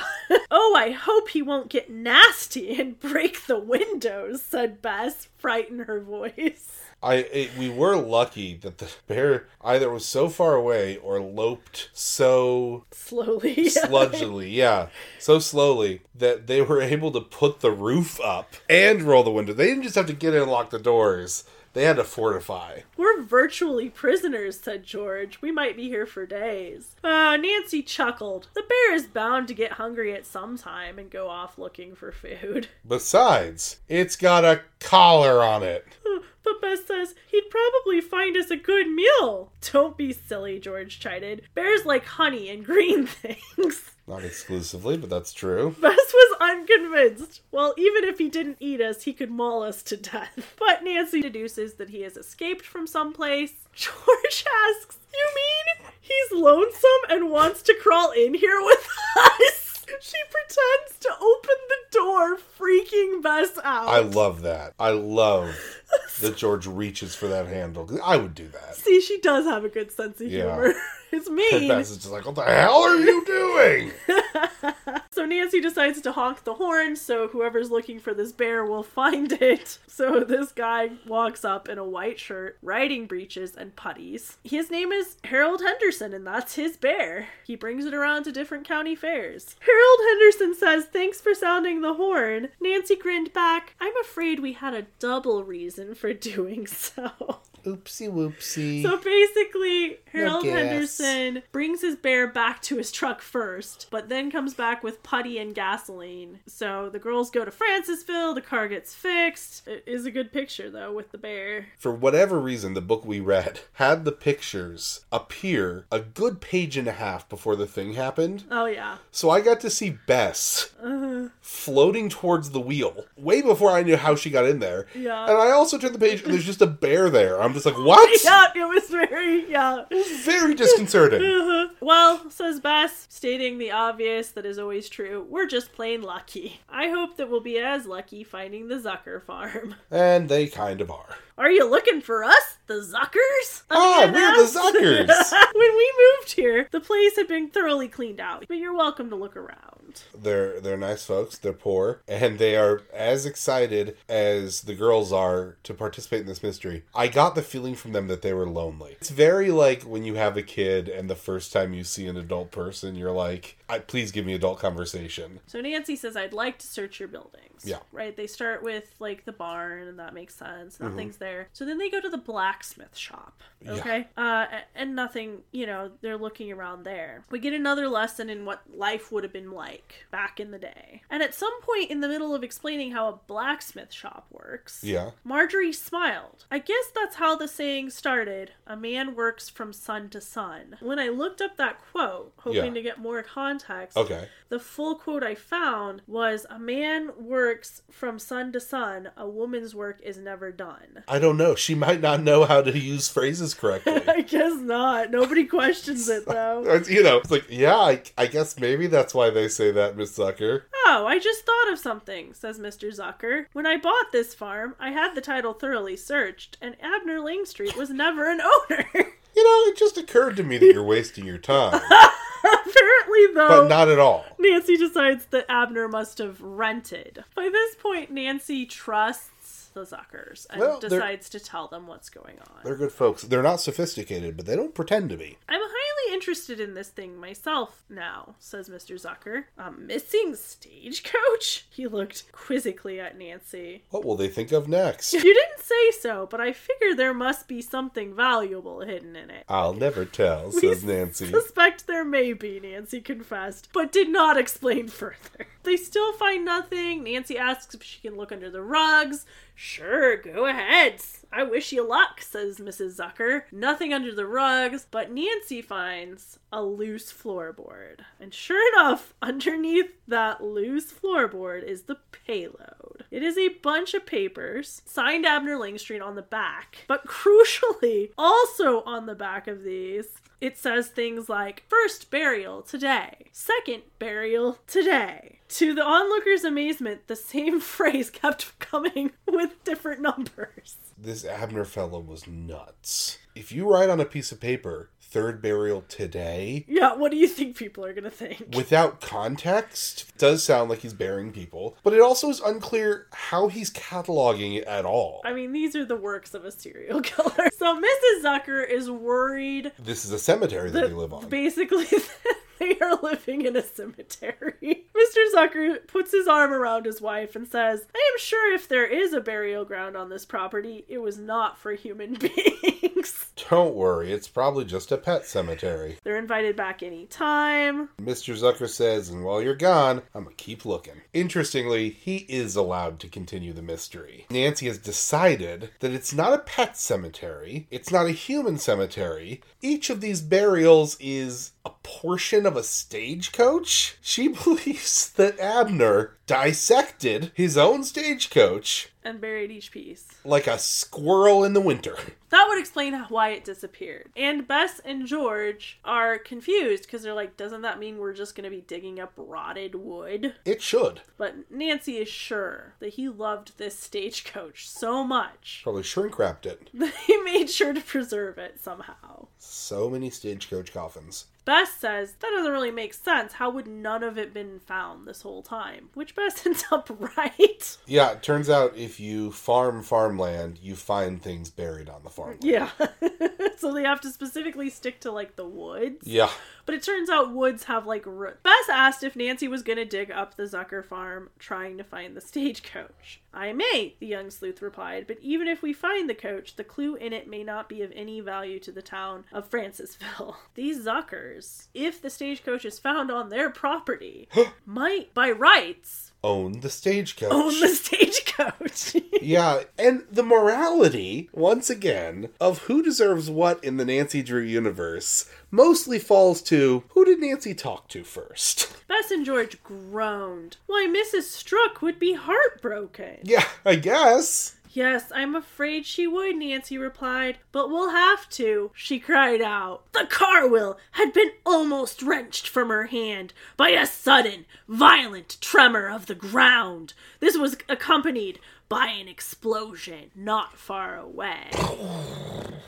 It's an earthquake! Bess cried out as Nancy swerved her car to keep it from going into a ditch. Please, let's stop and get out! Which they do, but there's no further tremor. There must have been blasting someplace near here, George remarked. Sure enough, they drive down the road. About half a mile in, they find a crowd of people gathering near a bomb site. And this is where we go from stagecoach robbery to terrorism.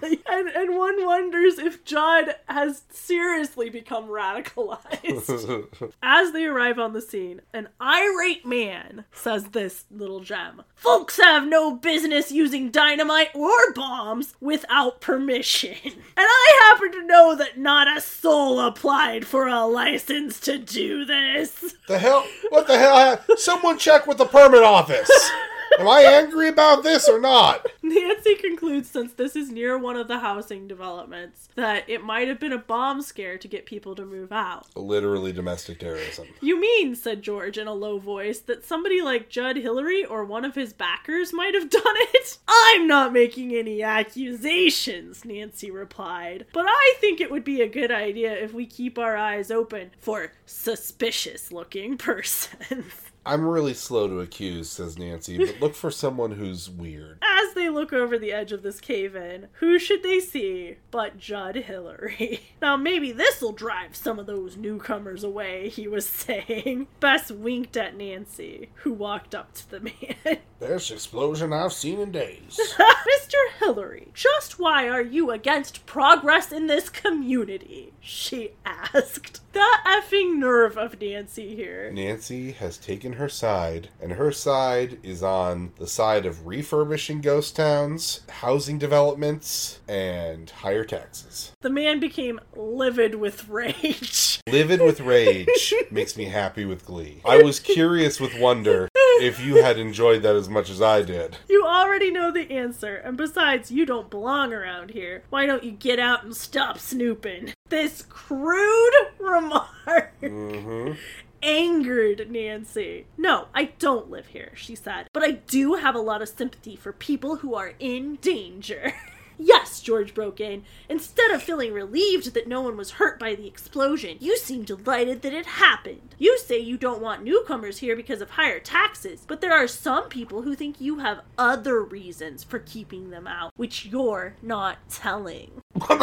what? Judd Hillary fell back as if he had been stunned. He seemed at a loss for an answer, and a frightened look had come over his face.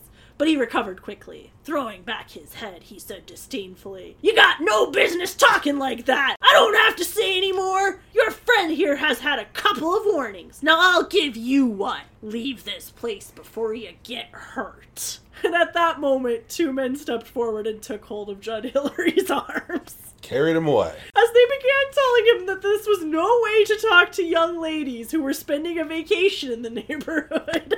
Nancy whispered to her friends to follow her. So Nancy wants to go look for the two hijackers, which she assumes must be in on this. When I was lucky enough to be able to visit Barcelona, it's a tourist town in many ways, and that brings in a lot of money. But what was really funny was the amount of graffiti I saw that said "tourists go home," mm-hmm. because some people don't want to live in a tourist town, and that's very much what I'm seeing here. It's so funny. Chud's like, I do not want city slickers coming around here in my home, and everyone else is like, they're bringing in business, buddy. Nancy was about to give up on finding the hijackers. And I just noticed how many times Nancy almost gives up in this book. George, however, does spot them running away. They're not able to catch them. The officers announced that everyone who could not give them any clue as to who had caused the explosion was to leave. I guess that includes us, says Bess. But Nancy says, No, I think they want to hear our rumors and, and, and conjectures and hearsay. I'll report this to the chief. I heard about the stagecoach hijacking. You may have a good clue this time, too. When they get to Mrs. Strook's house, Mrs. Strook was also struck by the earthquake and Struck is struck. Pretty dismayed. Yeah, a bunch of her shit broke. A lot of priceless items that she had in her dining room. The girls expressed their sympathy, and George added practically, I'm glad it wasn't you, Mrs. Strook, who fell and was injured. Nancy shows her the journal entries that they have found, carefully not showing her yet the backs of the paper. Nancy compares the signature to signatures that Mrs. Strook has in her possession, and it's an exact match. No doubt. Nancy, the handwriting expert, strikes again. When the elderly woman finally does read the messages on the back, she gives an involuntary shudder. Ugh. What do you think they mean? oh, Abner was always killing and burying. Well, there's some bad news to tell Mrs. Strook. She might not be the owner of this stagecoach. Nancy says, Well, where else might Abner have gone that the family owned the property? Well, basically, all the property was apparently owned by his grandfather. Can we narrow it down by what would be most convenient? No problem. Only three of those properties are still owned by family. We'll check the convenient ones. On the way back to Camp Merriweather, Nancy was unusually silent and serious. Bess and George chatted, but Nancy did not offer a word of conversation. When the three girls reached their rooms, Bess closed the door between them. Nancy was so intent with her thoughts that she did not notice. Well, Bess has a plan, and George likes this plan. She says, Swell, we'll do it. George is really proving her comedic chops in these books, as you're about to see. In her own room, Nancy is automatically getting ready for dinner. And then, like you do after you get in your dress, she just lays down in her bed thinking about the mystery. If it was me, I'd be doom scrolling TikTok, but she's just thinking about the mystery. I hate to admit it, but it has me stymied at the moment, she told herself. Luckily, just then, There's a knock at the door. Nancy called out, Come in, and the door swung wide. Nancy's eyes popped in surprise. Then she burst into laughter. it's the Merriweather Camp Clowns! In walked Bess and George. Apparently, Ross and Audrey dress in a fashion that is fairly easily recreated. Bess, as Audrey, had her hair pulled high and tight on top of her head with a mop of curls at the crown. She wore an extremely tight fitting sports dress of George's. Her cheeks and lips were very artificially red, and her fingernails looked as if they had been dipped in garnet paint. She swaggered in on her extremely high heeled shoes. Oh, I'm Mr. Moultrie. George's outfit was even funnier. How, Carl? What could be funnier than a big woman in a small shirt? Well, I'll tell you. She wore baggy slacks, Oh, which funny. belonged to Bess, Yep. a white shirt, and a very loud sports jacket borrowed from Jack Smith. How did she get that jacket so quickly? She swung a cane and kept blinking her eyes at nothing. Exactly the way Ross Monteith did when he was assuming an affected pose. Also, why Jack has an ugly jacket already? I don't know. Well, he wears it ironically. Oh, well, he's cool. Wow. I- It is interesting because we're not given a description of these characters until, Until this, this. yeah. And it's like, okay, the bad makeup, that's probably all it took for Bess to not like her. What it takes is for two people of different sizes to switch clothes. And this is where I assume that it's just a southern drawl that's like the affected speech. Beg pardon, Nancy, said Mr. Monteith, but I'd be jolly pleased if you would tell me your plans for the evening. That's pretty good. Oh, yes, added Mrs. Monteith. Rossi and I don't like secrets. We'd prefer being with you wherever you go. So this works immediately to cheer Nancy, up. Nancy is giggling merrily. But never one to not be focused on who might be on the other side of any given door. She hears that there may be eavesdroppers on this gaiety. First, what she does is close the door Bess and George had left open, apparently. Yes. like, maybe we don't want them to know we're making fun of them. And then there's this further, like, joke about stealing Nancy's earrings. Yeah, the idea like, can I borrow your earrings? And I probably wouldn't give them back. Yeah. And I guess that's just because she's not classy. But then Nancy hears a, a sound at the door. She tiptoed across the room and yanked the door open, and who should be there but Ross and Audrey Monteith? Now begins a stare down of epic proportions. It becomes very clear that Bess George, and Nancy are not going to explain whatever shenanigans they're up to. Ross raises his right hand. George raises her left hand in a mirroring. oh, yeah, they're just like not going to tell them. and they were there, and they really are like, oh, this is what, uh, huh, what, hmm, what's, uh, and it's like, uh, bye. If the Monteiths had heard themselves being ridiculed, Nancy and her friends hoped it would be a good lesson to them. Maybe if you didn't want us to make fun of you, you shouldn't have sucked so bad. when the callers realized that they were not going to be told what was going on, they changed the subject. Oh, well, we came here to ask you to help us get a hay rack ride going. Nancy's pretty much like, that sounds fun, but no thanks. No, No. no, not at all. I have so many things to do. I don't know which ones to do first. And she just kind of trails off in the middle of like listing things that you can do at There's this camp. swimming, tennis, horses. Horseback riding. So George decides this is an. Opportune time to get rid of the visitors. She looks at her wristwatch in that classic move and says, My goodness, Bess, we better change. Oh, but Audrey is clever. She says, Nancy, you're not needed for Bess and George to change. Audrey and Ross sit down in Nancy's room, which was not to Nancy's liking. That is a bit forward, I suppose. Especially when you're two 30 year olds in an 18 year old's room. Nancy looked directly at Audrey Monteith. I really must ask you to leave, she said firmly. She next leaves her room, and they're like, Well, we can't stay. So they walk out of the room too, as if to follow her, and then she goes uh, back in her room. Well, just then George brings in a letter from Ned Nickerson. Not a telegram, though. As it turns out, Ned, Dave, and Bert will be arriving in a few days. No, you mean Rick, Jack, and Hobe. No. What? no. Bert and Dave are just possibilities, but Ned, Ned for sure. Oh, yeah. Nancy was delighted. Bess blushes a little and then says, Yum, that's super news. Yum, indeed. And George added, It sure is, but Nancy, what are you going to do about Rick? Now, first of all, George, what are you going to do about Hobe White? George has an open thing. That's different. That's different. Ned is very clingy. Nancy pretended to look worried. Uh oh. This is crucial. Like, she doesn't get worried at all. Not a moment of it. Some situations just solve themselves, she says. I think at this point, she doesn't know which one she wants more, and she just thinks they're gonna fight, Yeah, I don't. and one of them will die. Basically, like, I don't know, I can friggin' fight about it. Like, yeah. how is it my, my problem. how is it my business who wins? They're both pretty okay at sleuthing. I don't know what to tell you. Well, and the You funny know. thing is, it does solve itself. But everything does in It her is, life. yeah, it is through no action of hers.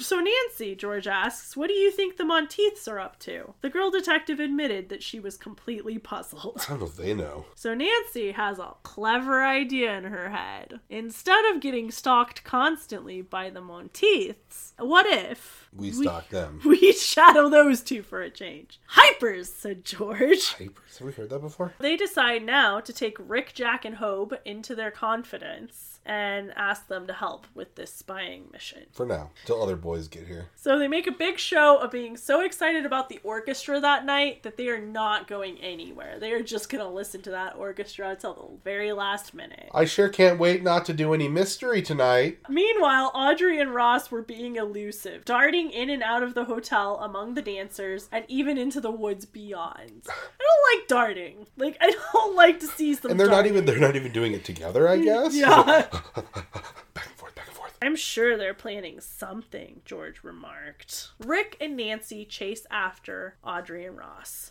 they end up at the bomb site. Mm-hmm. They don't know what the Monteiths are doing. They don't know who they're with. They can't see, they can't hear any of the conversation. So the reason this scene is important is at some point There's a cave in. there's a cave in and the man leaves Ross and Audrey face down in the dirt for dead. for dead. And But they're of knocked course, out from the cave in somehow. Heroic Rick and Nancy, at risk of their own health and well being, go down into the cave in, rescue Ross and Audrey, bring them back up, make sure their pulse is okay. And heroically leave them lying unconscious on the side of a cave in. Yeah, conveniently. They haven't woken up, but it is established they will. Wake up having been saved and have to go through the rest of the book knowing someone was there to save them, but it wasn't anyone of their criminal enterprise. And, like, what does that mean? That doesn't help us solve the mystery. The young sleuth tried to convince herself that she had done her part, but the thought kept recurring to her that perhaps she should get in touch with the authorities again. I'll do it the first chance I have, Nancy told herself. And she didn't. Rick and Nancy sneak into the hotel, clean up. They could have done anything with that time. Yeah, these kids aren't well chaperoned. Not well chaperoned at all in this one. At the dance between numbers, they updated the rest of the group. And then there was a cave in, and by the time it stopped, they were all. George has a plan. She says Ross and Audrey must certainly wonder who rescued them. yeah, I guess. Why don't you tell them and then maybe they'll be caught off guard and spill the truth about their plans? Because I did that already in this book on Judd, it doesn't happen twice. I'm sure they'll never do it, Nancy told her friends, and I can see a great advantage in leaving the whole thing mysterious. Bess gave a little giggle. I'd hate to be in their shoes. Boy, would I be worried. Yeah, thank you, Bess. Very good point. that is what happened. Nancy grinned. That's just what I'm counting on. Guys, if there's an open window anywhere near here, we need to stop talking about all this. So Nancy's hope is that they're gonna all end up fighting about it. Cause like maybe one of them saw the other guy. Maybe they did. Doesn't sound like they were the best of friends to begin with. Yeah. This group is not really a group. This is a ragtag kind of assemblage. These are no double scorps. No. Like, Live, uh, die, double scorps. When they arrive to talk to Mrs. Pauling, Mm-hmm. she gives them homemade toasted cinnamon bread Ooh. and cocoa. I am stuff. so into cinnamon bread right now. Yeah, like right? it is. I I think there's once every spring and once every fall that that's all I want When it's breakfast. cold out, I want that cinnamon. And this is when we find out Mrs. Pauling will definitely pay Yes. for everything. Except now, for the school. Now they go to the Zuckers. The baby is in its playpen asleep, so the Zuckers can help them. They dig a lot. While digging under a tree, the branches start to fall. Bess cries out to warn George, who she's finally learned to listen to Bess. And meanwhile, Nancy saves the baby's life. Ooh, I guess, and I didn't even realize how this happened. They brought the playpen out into the woods? Yeah, every time they would go dig somewhere, they'd bring the baby's playpen with them. Mr. Zucker admits to being a terrible landkeeper. When they have lunch while they're doing this, Mr. Zucker sees that they brought their own lunch from the camp. Yeah. So he goes home to eat. They're having a picnic, and he's like, oh, okay, well, I'll be back later. It's roast beef sandwiches, tomatoes, Oh, good. and cake. Hope, have you ever had ants at your picnic? No. Because you never had cake. If you don't have cake, it's not a real picnic. I seem to remember ants carrying off like watermelons. Yeah, but only because there was also a cake there. Come on. Bess is thrilled. They have discovered finally a wheel. They start to dig out more and more parts. Mystery's about to be solved. She can just go back to swimming. Now, one thing to remember is in the 1800s, they designed a lot of these things. There, some of them were stagecoaches, some of them were not, but they were all red herrings. Yeah, it's a red herring. It's just an old wagon It's an old wagon. That was just left to rot there, Yep. I guess. We found garbage. This is just awful, Bess said, flopping to this ground. All this work and nothing but a busted old wagon. It makes it clear that Bess takes it the hardest of everyone, and I wonder if that's like to indicate her emotionality or if it's because she's the one who thought she had discovered it and she's like, yes, for once, I am the hero. I dug up the first piece. I did this. That's you funny. know? Yeah. She votes to quit digging right now, especially since if they start digging, they might find the bones of the horses that went with this wagon. Which is crazy. I'm sure it was just paper mache. Morton says that probably is a good idea to stop digging for the day, but he's gonna keep digging without them. Nancy was very weary herself from the arduous work and did not argue about stopping. Mrs. Zucker gives them glasses of cold milk. Mrs. Zucker informs them that while they were out digging, a man and woman came looking for them. Oh, God. From the description, it is clear that this is Mr. and Mrs. Monteith. I think just from the description, people were looking for you. Apparently, the Monteiths are now claiming they are relatives of Abner Langstreet. Bess says that she doesn't like it at all. Fair enough. I don't either, Nancy agreed. And George has a more pragmatic approach. When we get home, said George, her jaw set firmly, I'm going to have it out with Ross and Audrey Monteith. They're a pain. And besides, I can't take being followed any longer. Let's just be practical and punch these guys. Nancy tried to dissuade her friend. Well, She thinks that Ross and Audrey might then go into hiding, and she would rather ironically, be able to follow them. ironically, they're about to do just that. All right, George finally conceded, but it certainly burns me up having them act the way they do. I'm so sore about it. It is interesting in the context of George being the boyish one that this is a behavior we've usually seen from like Ned. Mm-hmm. When they get home, sad news is presented to them by Rick Larrabee and his friends. First of all, the Monteiths have checked out of Camp Merriweather. No! They have, in fact, gone into hiding at this point, and the boys were all fixed on doing some sleuthing. Dang it. But second of all, second bad news Rick Larrabee's father is very ill. Carson? Oh, Rick's father. Yeah, that's fine. And the upshot of all this is Rick has to leave, and Hobe's his ride, and I guess Jack's going along. And Jack doesn't want to be here anymore. So the boys are leaving, basically. And This once is again, the universe sorts it out. yeah, these things have a way of working themselves out, and we never find out anything more. Those boys are gone. When the new boys and the old boys were about to intersect, the universe struck down Rick Larrabee's father that they would not have to deal with it. Now, the Monteiths did leave an address of the next hotel that they'll be staying at in New York, which is weird to the boys because. They had never gotten mail in the whole two weeks they were here. and Oh, just like a false area. trail type thing? Yeah, another red herring. Silly. What about their car license? Bess asked. Wouldn't that give them away if they're in the area? Well, we've got an answer for that too. Well, Nancy says when I phoned the police this morning, they said that that car is actually registered to Frank Templar. Now, was Frank Templar somebody that Ross stole or borrowed the car from? Somebody that he used to know? Or was it an alias of his? or was it his actual name? As the boys drive away, which is immediate after this conversation, Bye! George remarked, They're three nice fellows. And they were never seen nor heard from again. Bess says, I'm sure glad the boys are coming as everything's getting so dangerous. And Nancy says, laughing, Danger or no danger, I'm glad they're coming too. The young sleuth sat in deep thought for some time. Nancy, stop thinking so hard. But suddenly, her puzzled mood changed. Wait a minute. I know what I'll do. Of course. I'll call Dad. He'll give me some good advice. There it is. Oh, yeah, Carson Drew does exist. When Nancy decided to go on vacation, Carson decided to stay at the club. Hannah is visiting the actual family, not just her surrogate family. Club culture in the 1950s bewilders me. Club culture means a lot different then than it does now. Is that their like timeshare? Well, says a deep sounding voice on the other end of the phone. Hello, Nancy dear. I'm so glad you were in, Dad. I'm full of problems and I need your advice. That's me constantly. How are you doing? Well, I'm full of problems. Shall I have my dinner set here and eat it while you talk? He teased. You. There's a reason they don't say Carson has a good sense of humor. he insists that before she tells him about the mystery, she has to tell him how she's doing. To which she says she's feeling fine and then launches into the mystery. fine, fine, fine. Here are the problems. Well, you certainly have been busy, and the mystery sounds like a most intriguing one. Interesting. Well, says Nancy, am I on the right track? I'd say you are, and I think your surmises so far have probably been correct. So go on with your digging operations.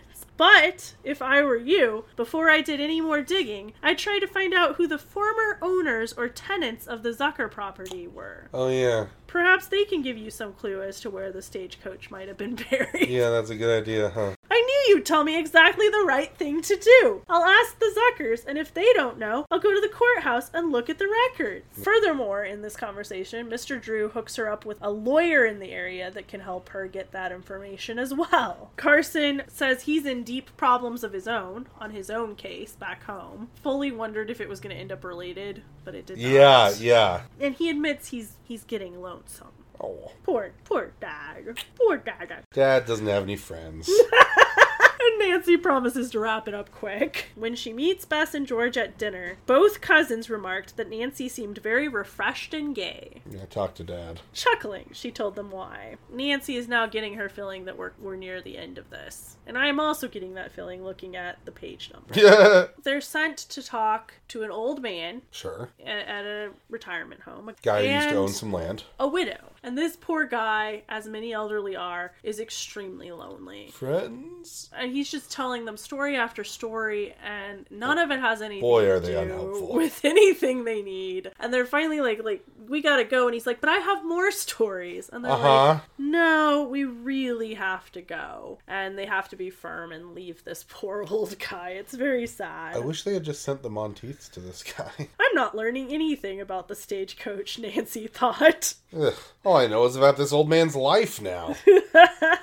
and his wisdom and stuff. Nancy has the tact at the woman's house to apologize for bringing up her dead husband before she launches in. So your dead husband, sorry. So your dead husband. The woman is sure there's nothing buried on her property. My dead husband was always out there digging. So they're about to leave when the woman says, You're the second person within 24 hours to come inquiring about the Zucker property. I love that she says within 24 hours because I would find that odd even if it was in the same week. Yeah, Like, or ever. ever. Yeah. She's been talking to none other than Frank Templar.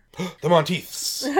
And the description fits Ross Monteith. She finally gets in touch with a young lawyer. Carson Drew hooks her up with a young lawyer, Art Warner. She's very excited to go see him, but first, Bess and George convince Nancy, through guilt mainly. to go for a water waltz. Yep, they have to try out for a water ballet. So they go to the tryouts, ask if they can swim together. They waltz across the pool, and then a jaunty tune comes on. A fast number. Oh, I bet that impish George has an idea. Impishly, George said to her friends, Let's put on a comedy act. Comedy water waltzing? Okay, Nancy and Bess agreed. They dived beneath one another, That's not really funny. as if barely missing a crash, Oh, that's funny. reared up out of the water, Uh-huh.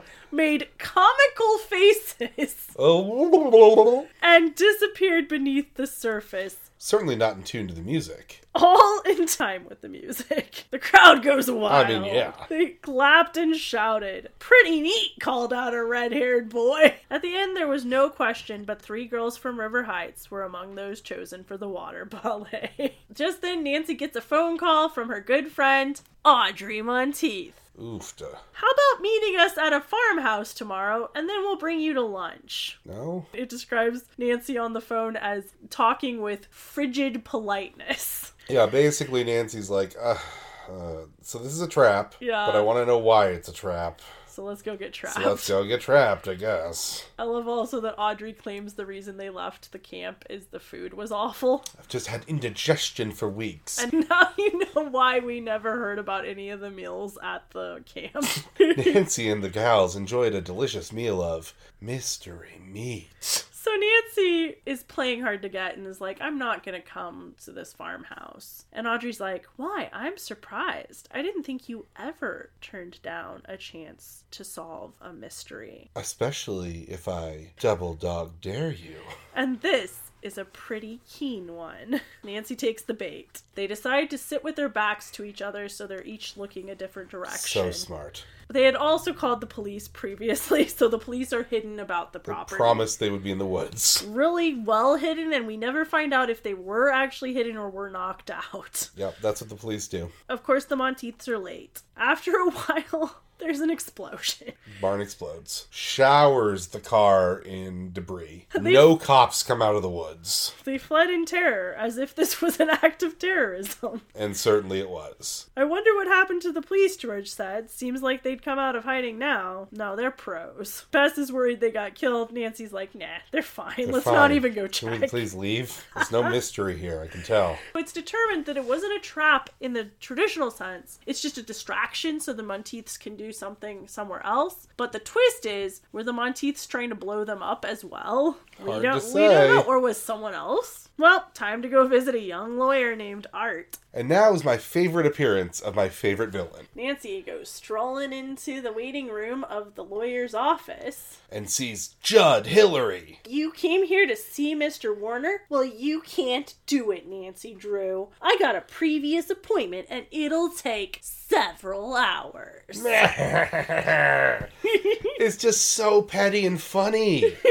yeah, all the things that have been done to Nancy, and this one's just like, haha, you'll have to wait for hours. Ah, whatever you're doing, I'm gonna make it worse. Nancy decides to whisper so Judd Hillary can't overhear her. So the entire conversation between her and Art Warner is whispered. A lot of what gets talked about, in fact, is Judd Hillary. Yeah, she's just warning Art about this guy. Mm-hmm. And she goes, I don't suppose, like, is it lawyer confidentiality if what he says to you? And Art's like, nah. Yeah, later she finds out Judd didn't stay very long talking to Art Warner and had some innocuous question uh, unrelated to the case. Just like, what are the ways that I can keep taxes low? Well, the camp director specifically asks them to do their comedy performance. People loved your silly faces. They have to figure out costumes. George suggests we act like three clowns, so I think clown type bathing suits would be appropriate. Of course. Bess demurred. I don't mind the suit, she said, but what about our hair and faces? I don't want to wear a frizzy wig and one of those great big red noses. George said, This is my big break. You will do as you're told. So George says to her, basically, yeah, you wouldn't want Dave to see you that way, would mm. you? Just then, Bess noticed that George was looking past her. She was looking past her at Ned Nickerson, Burt Eddleton, and Dave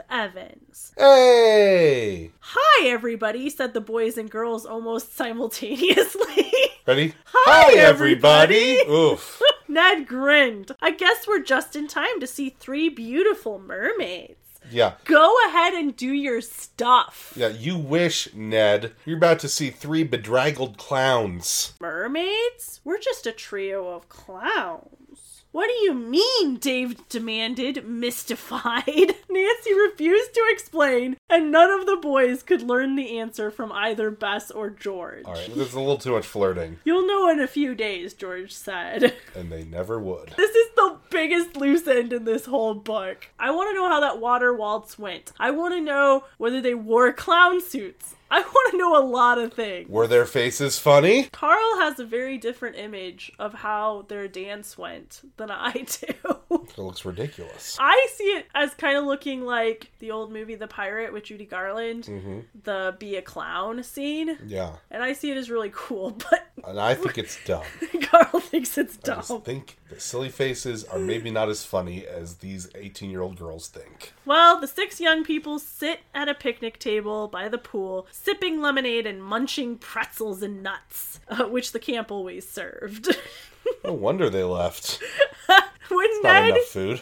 hears the details of the case, He whistled in amazement. It's sure a dilly. Sounds as if it has about six parts to it. It's a dilly of a millie. Lavender's blue, dilly dally. Lavender's green, or dilly dilly. I haven't heard it outside of a Dairy Queen. A Oh yeah, there's a dilly, Dilly bar, bar. right? You haven't heard Lavender's blue? Uh, maybe. I want to take this opportunity to talk about another word I loved in this book. It's spelled P I C S E N T L Y. Piscently. So I look it up thinking, is it related to Pisces? To Pisces. No, it's not quite spelled that way. It's not a word. It was clearly a typo. There were a lot of typos in this book, whether it was an I as an exclamation point, HR as he. You pointed out railroad was spelled really weird Real Roadie. right after Pixently. Context clues made me assume that Pixently was presently, unfortunately. But I hmm. think it should be a word. Well, that's very Piscent of you. Yeah. Carl's a Pisces. It's his birthday today.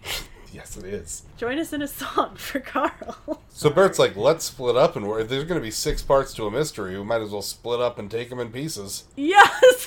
Two at a time, baby.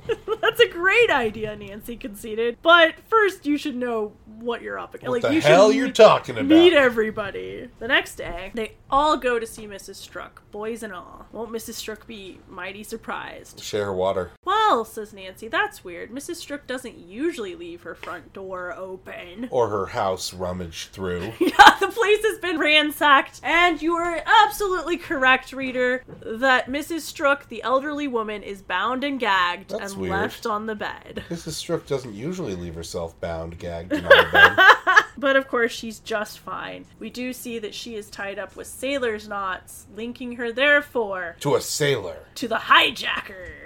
This time, the two men who bound and gagged her wore really long gloves, so she doesn't know if there was a masks, scar I think. on the wrist. Yeah, they finally figured out. The men said to her, We're not going to fool around. We want a quick answer. What was Langstreet's secret? I mean, right to the point, right? We're almost in the book, and the villains are like, we're not fooling around. What is going on? How in the world did they find that out? George asks. I have no idea. When I told them I didn't know, they said they'd find out themselves. All right, well, we're, we're, we're going to go figure it out then. She says she doesn't want to go out and see the mess. They say, Don't. Just don't. Really terrible. Remember when you lost all your valuables earlier? It's worse. Well, those police took fully an hour to get to the scene. By then, Ned had trailed their footprints, and the kids had staked them out so that they could get molds of the footprints. And they had found a glove, which they, with clips, put into a baggie for the police. Hey guys, did your job for you. As Bess says, Aren't you boys clever? And Sergeant Hurley asks the whole group, Are all of you detectives? Oh no, the only real detective among us is Nancy Drew. Don't say that, she'll get mad. Burt Eddleton spoke up with a grin, but we all go to her training school. Well, I can see that she teaches good courses, the officer said. They specifically say they will test the gloves for fingerprints. I don't know how that works. It doesn't work. The inside of a glove? Is that a thing? That's not a thing. That's not a thing Did at that all. cop just want new gloves? I have a feeling this case actually didn't go through because the forensics were so shady. but maybe in the 50s. So Nancy answers Mrs. Strook's phone, and surprisingly, she's answered somebody else's phone, and it's actually for her. Wouldn't you know it? Naturally. These things have a way of working out. Thank you, universe. Mrs. Pauling has a job for them. Now, there was a group of models coming out to, like, get their pictures taken on the old stagecoach We have to For- almost be done with this book. for a big magazine. But won't these kids do it? Nancy signs them up for it. Don't you love it when your friend, like, signs you up for a modeling job? The only one who likes this idea at all is Bess. George thinks she's gonna look silly, doesn't want does. to wear women's clothing. And the boys think they'll look silly, but since Nancy signed them up, what choice do they have? They all decide. So Last they time go. we had to wear costumes, you put us in tights. They all get dressed up. They do, in fact, look silly, as you would. Apparently, George looks especially silly because she has to wear a bonnet so she looks like she has no hair because her hair is so short. Burt never knew he had skinny legs before this costume, apparently. For some reason, George and Burt end up sitting on the top of the stagecoach. Yeah, George just clambers up there because she's a tomboy. They all roar with laughter as George tries to climb up to the top of the carriage. In a big hoop dress. Yeah. They pretty much got to like shove her up there. Finally, they're all ready, and the photographer says, Let her roll! So they not only take pictures, but then this person has a camera that can take moving pictures. And they say, well, Is it okay if we take movies now? Okay, yeah. Well, George falls off the roof. Specifically because they had to like pretend to drive it and she lost her balance. Yeah, the stagecoach gave a sudden lurch. This is why you don't sit on the top of stagecoaches. George lost her balance and toppled over the side. Burt made a dive for her. He managed to seize George in time to keep her from falling. But this is all caught on film. Also, in the picture we get, George is fully off the carriage, being held by one arm. So, I don't know about just in time. George says, please don't ever show anyone that film. But she's pretty sure the guy's gonna show someone that film. And that is how George learned the kind of important lesson that most girls have to go to LA to get. Don't you dare show it to anybody, George snapped, but she knew from the big, tantalizing smile he gave her that he would not accede to her request. They all go back to the hotel. Everybody goes to sleep except Nancy, who just can't sleep. She remembered that her father had once told her that reviewing the various details of a case just before going to bed might bring a ready answer in the morning. This actually works for me a lot of times. I don't solve mysteries, but like for say, problems you never I'm solve having, the mysteries. problems I'm having, papers I have to write, podcasts I have to record. You're always going to bed looking at mysteries. She doesn't even have to wait for the morning. She cracks it. She walks around her room snapping her fingers and smiling. Hey, hey, hey, hey, I hey, wonder hey. if I could possibly be right, she asks out loud. Wouldn't that be lovely? Nancy, aren't you ever going to bed? Bess demanded solicitously. George followed. Why, you're not even undressed. Don't scold, Nancy pleaded. I just had an idea that I think may solve the mystery. Please don't scold me. You're always scolding me, George. I can't stand it anymore. Nancy has figured out that all those papers they gathered of Abner's with the weird serial killer shit on the back, they all had like little lines. And she figures out to crease the paper in certain ways so those lines form like an image. Yeah, and she ends up with 50 little folded cranes. You're a genius, Bess exclaimed. That's a railroad semaphore. A semaphore? It sure is, George agreed, but what does it mean? Nancy decides that Mr. Langstreet buried his stagecoach along the railroad tracks near a semaphore. Now all they have to do is figure out where there was family property near a railroad semaphore and go dig there. I'm game, said George, but reminded Nancy that she really had no right to dig on private property. Nancy agrees this is a problem, but what she does is wakes up the lawyer's wife in the middle of the night. Apparently, lawyers stay at town meetings very late. He's at a special meeting. He's like, Oh, good news, let me go talk to the town, but I think that I know this. He goes to talk to the town. Yeah, that's that's government owned property. The town owns that property. Yeah, so you're welcome to dig there. Nancy, sensing we're at the end of the book, is like, I'm not waiting for the morning. Yeah, they all want to wait for the morning. No, we're gonna go dig now. Like, yeah, did we all get ready for bed? Sure, but it's not that late. Yeah, they wake up the boys, and Nancy flirts with the night clerk a little bit and gets some tools from him. That's right, some digging tools. Ned's very impressed that she found them. Where in the world did you get these? asks Ned. Nancy tossed her head. From my friend, the night clerk. So they head out to government property to dig by the railroad tracks. In the middle of the night. They find a trunk. Boys go around just scuffing their feet on the ground until Ned happens to scuff his feet on a rusty pipe. The pole held the semaphore at one point, is what they decide. So that now they've found the semaphore. Bess, again, is the first person to find a chest. Mm-hmm. See, in the end, I believe there are 20 chests, each containing a stagecoach piece. They're digging up these chests, and no clues are in any of these chests, just parts. Pretty well preserved, though. Nancy was absolutely right. Abner loved his stagecoach. Finally, Nancy opens a chest that has an envelope in it, an unmarked envelope. As she opens it up, she notices a weird smell. And I don't know about you, but when I notice a weird smell, I just hold my breath a really long time. This envelope stinks. Everybody else is passing out around her. She's like, that's weird. This is strange. But finally, she has to take a breath, and a hand with a scar on its wrist. I guess a wrist isn't part of a hand. A hand with a scar on its wrist.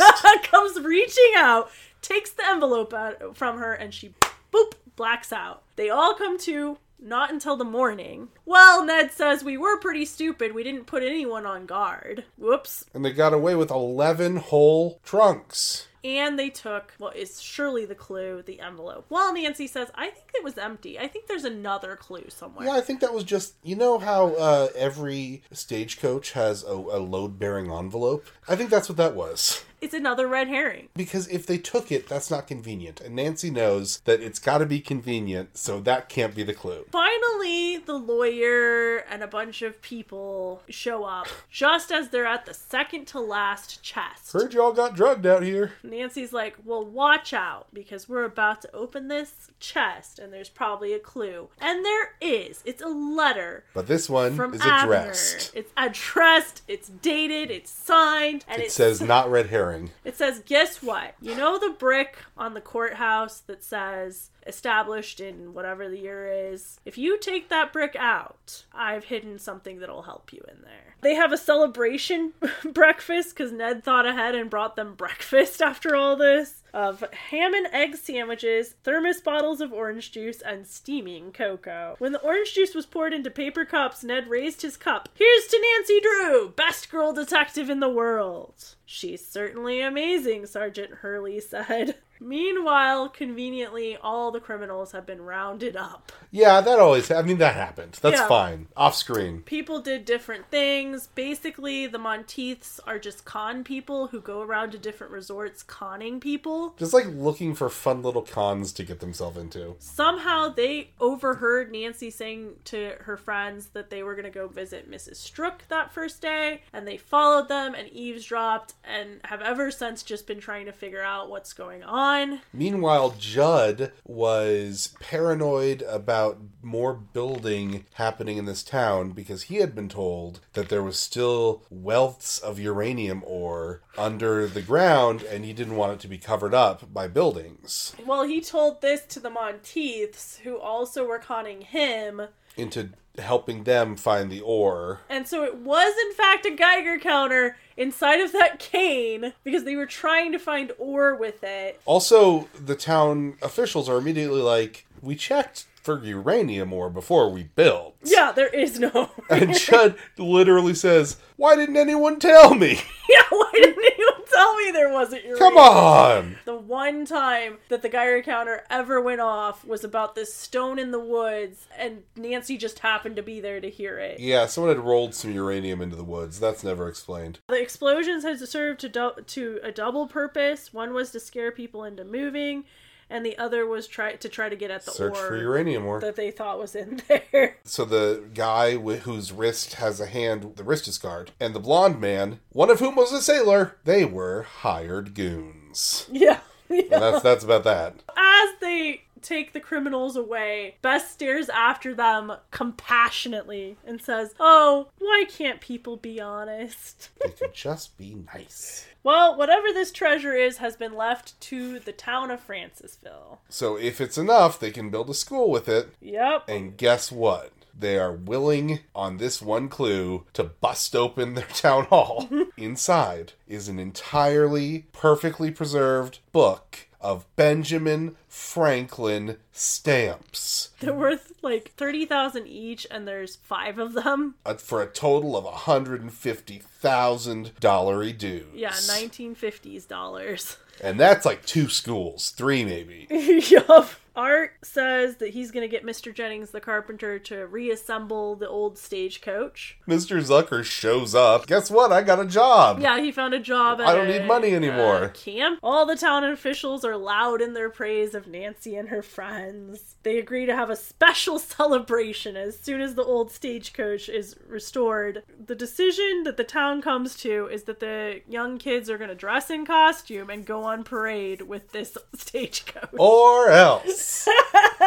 they try to get out of it, but there there's nothing for Nothing it. doing. The mayor also proposes that they make Nancy an honorary citizen of Francisville. The response was thunderous, but Nancy hardly heard it. She was reflecting on how well everything had turned out for Francisville. For a brief moment, she wondered whether her next mystery would be as much of a challenge. Although she had no way of knowing, the secret of the fire Fiery dragon, dragon. was to prove just as baffling and exciting. When the applause had died down, Bess whispered, You see, George, there was something to the clue in the old stagecoach. Where's my flippin' sweater? You lost your wager. Now you owe Nancy and me each a hand knit sweater. George frowned, then said, All right, this adventure was worth it. Are we to bet on all future mysteries now? I'm gonna if it gets me a sweater.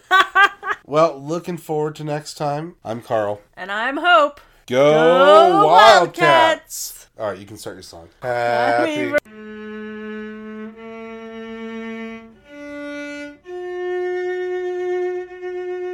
might need to have a special episode about this video game sometime. I have a we have a ho- there's a host of video games. We can um oh I don't know put them on our Patreon. Remember to support us at our Patreon. You can email us at riverheightsradio at google.com or find our Patreon River Heights Radio. We'd really appreciate it.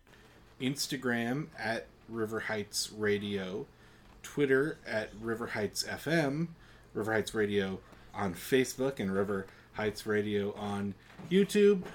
Uh, and give us a review or five stars on uh, Apple Podcast or Spotify or Stitcher or wherever you're listening. Yeah, if you listen this far, I mean why not? We actually put a, a lot of hours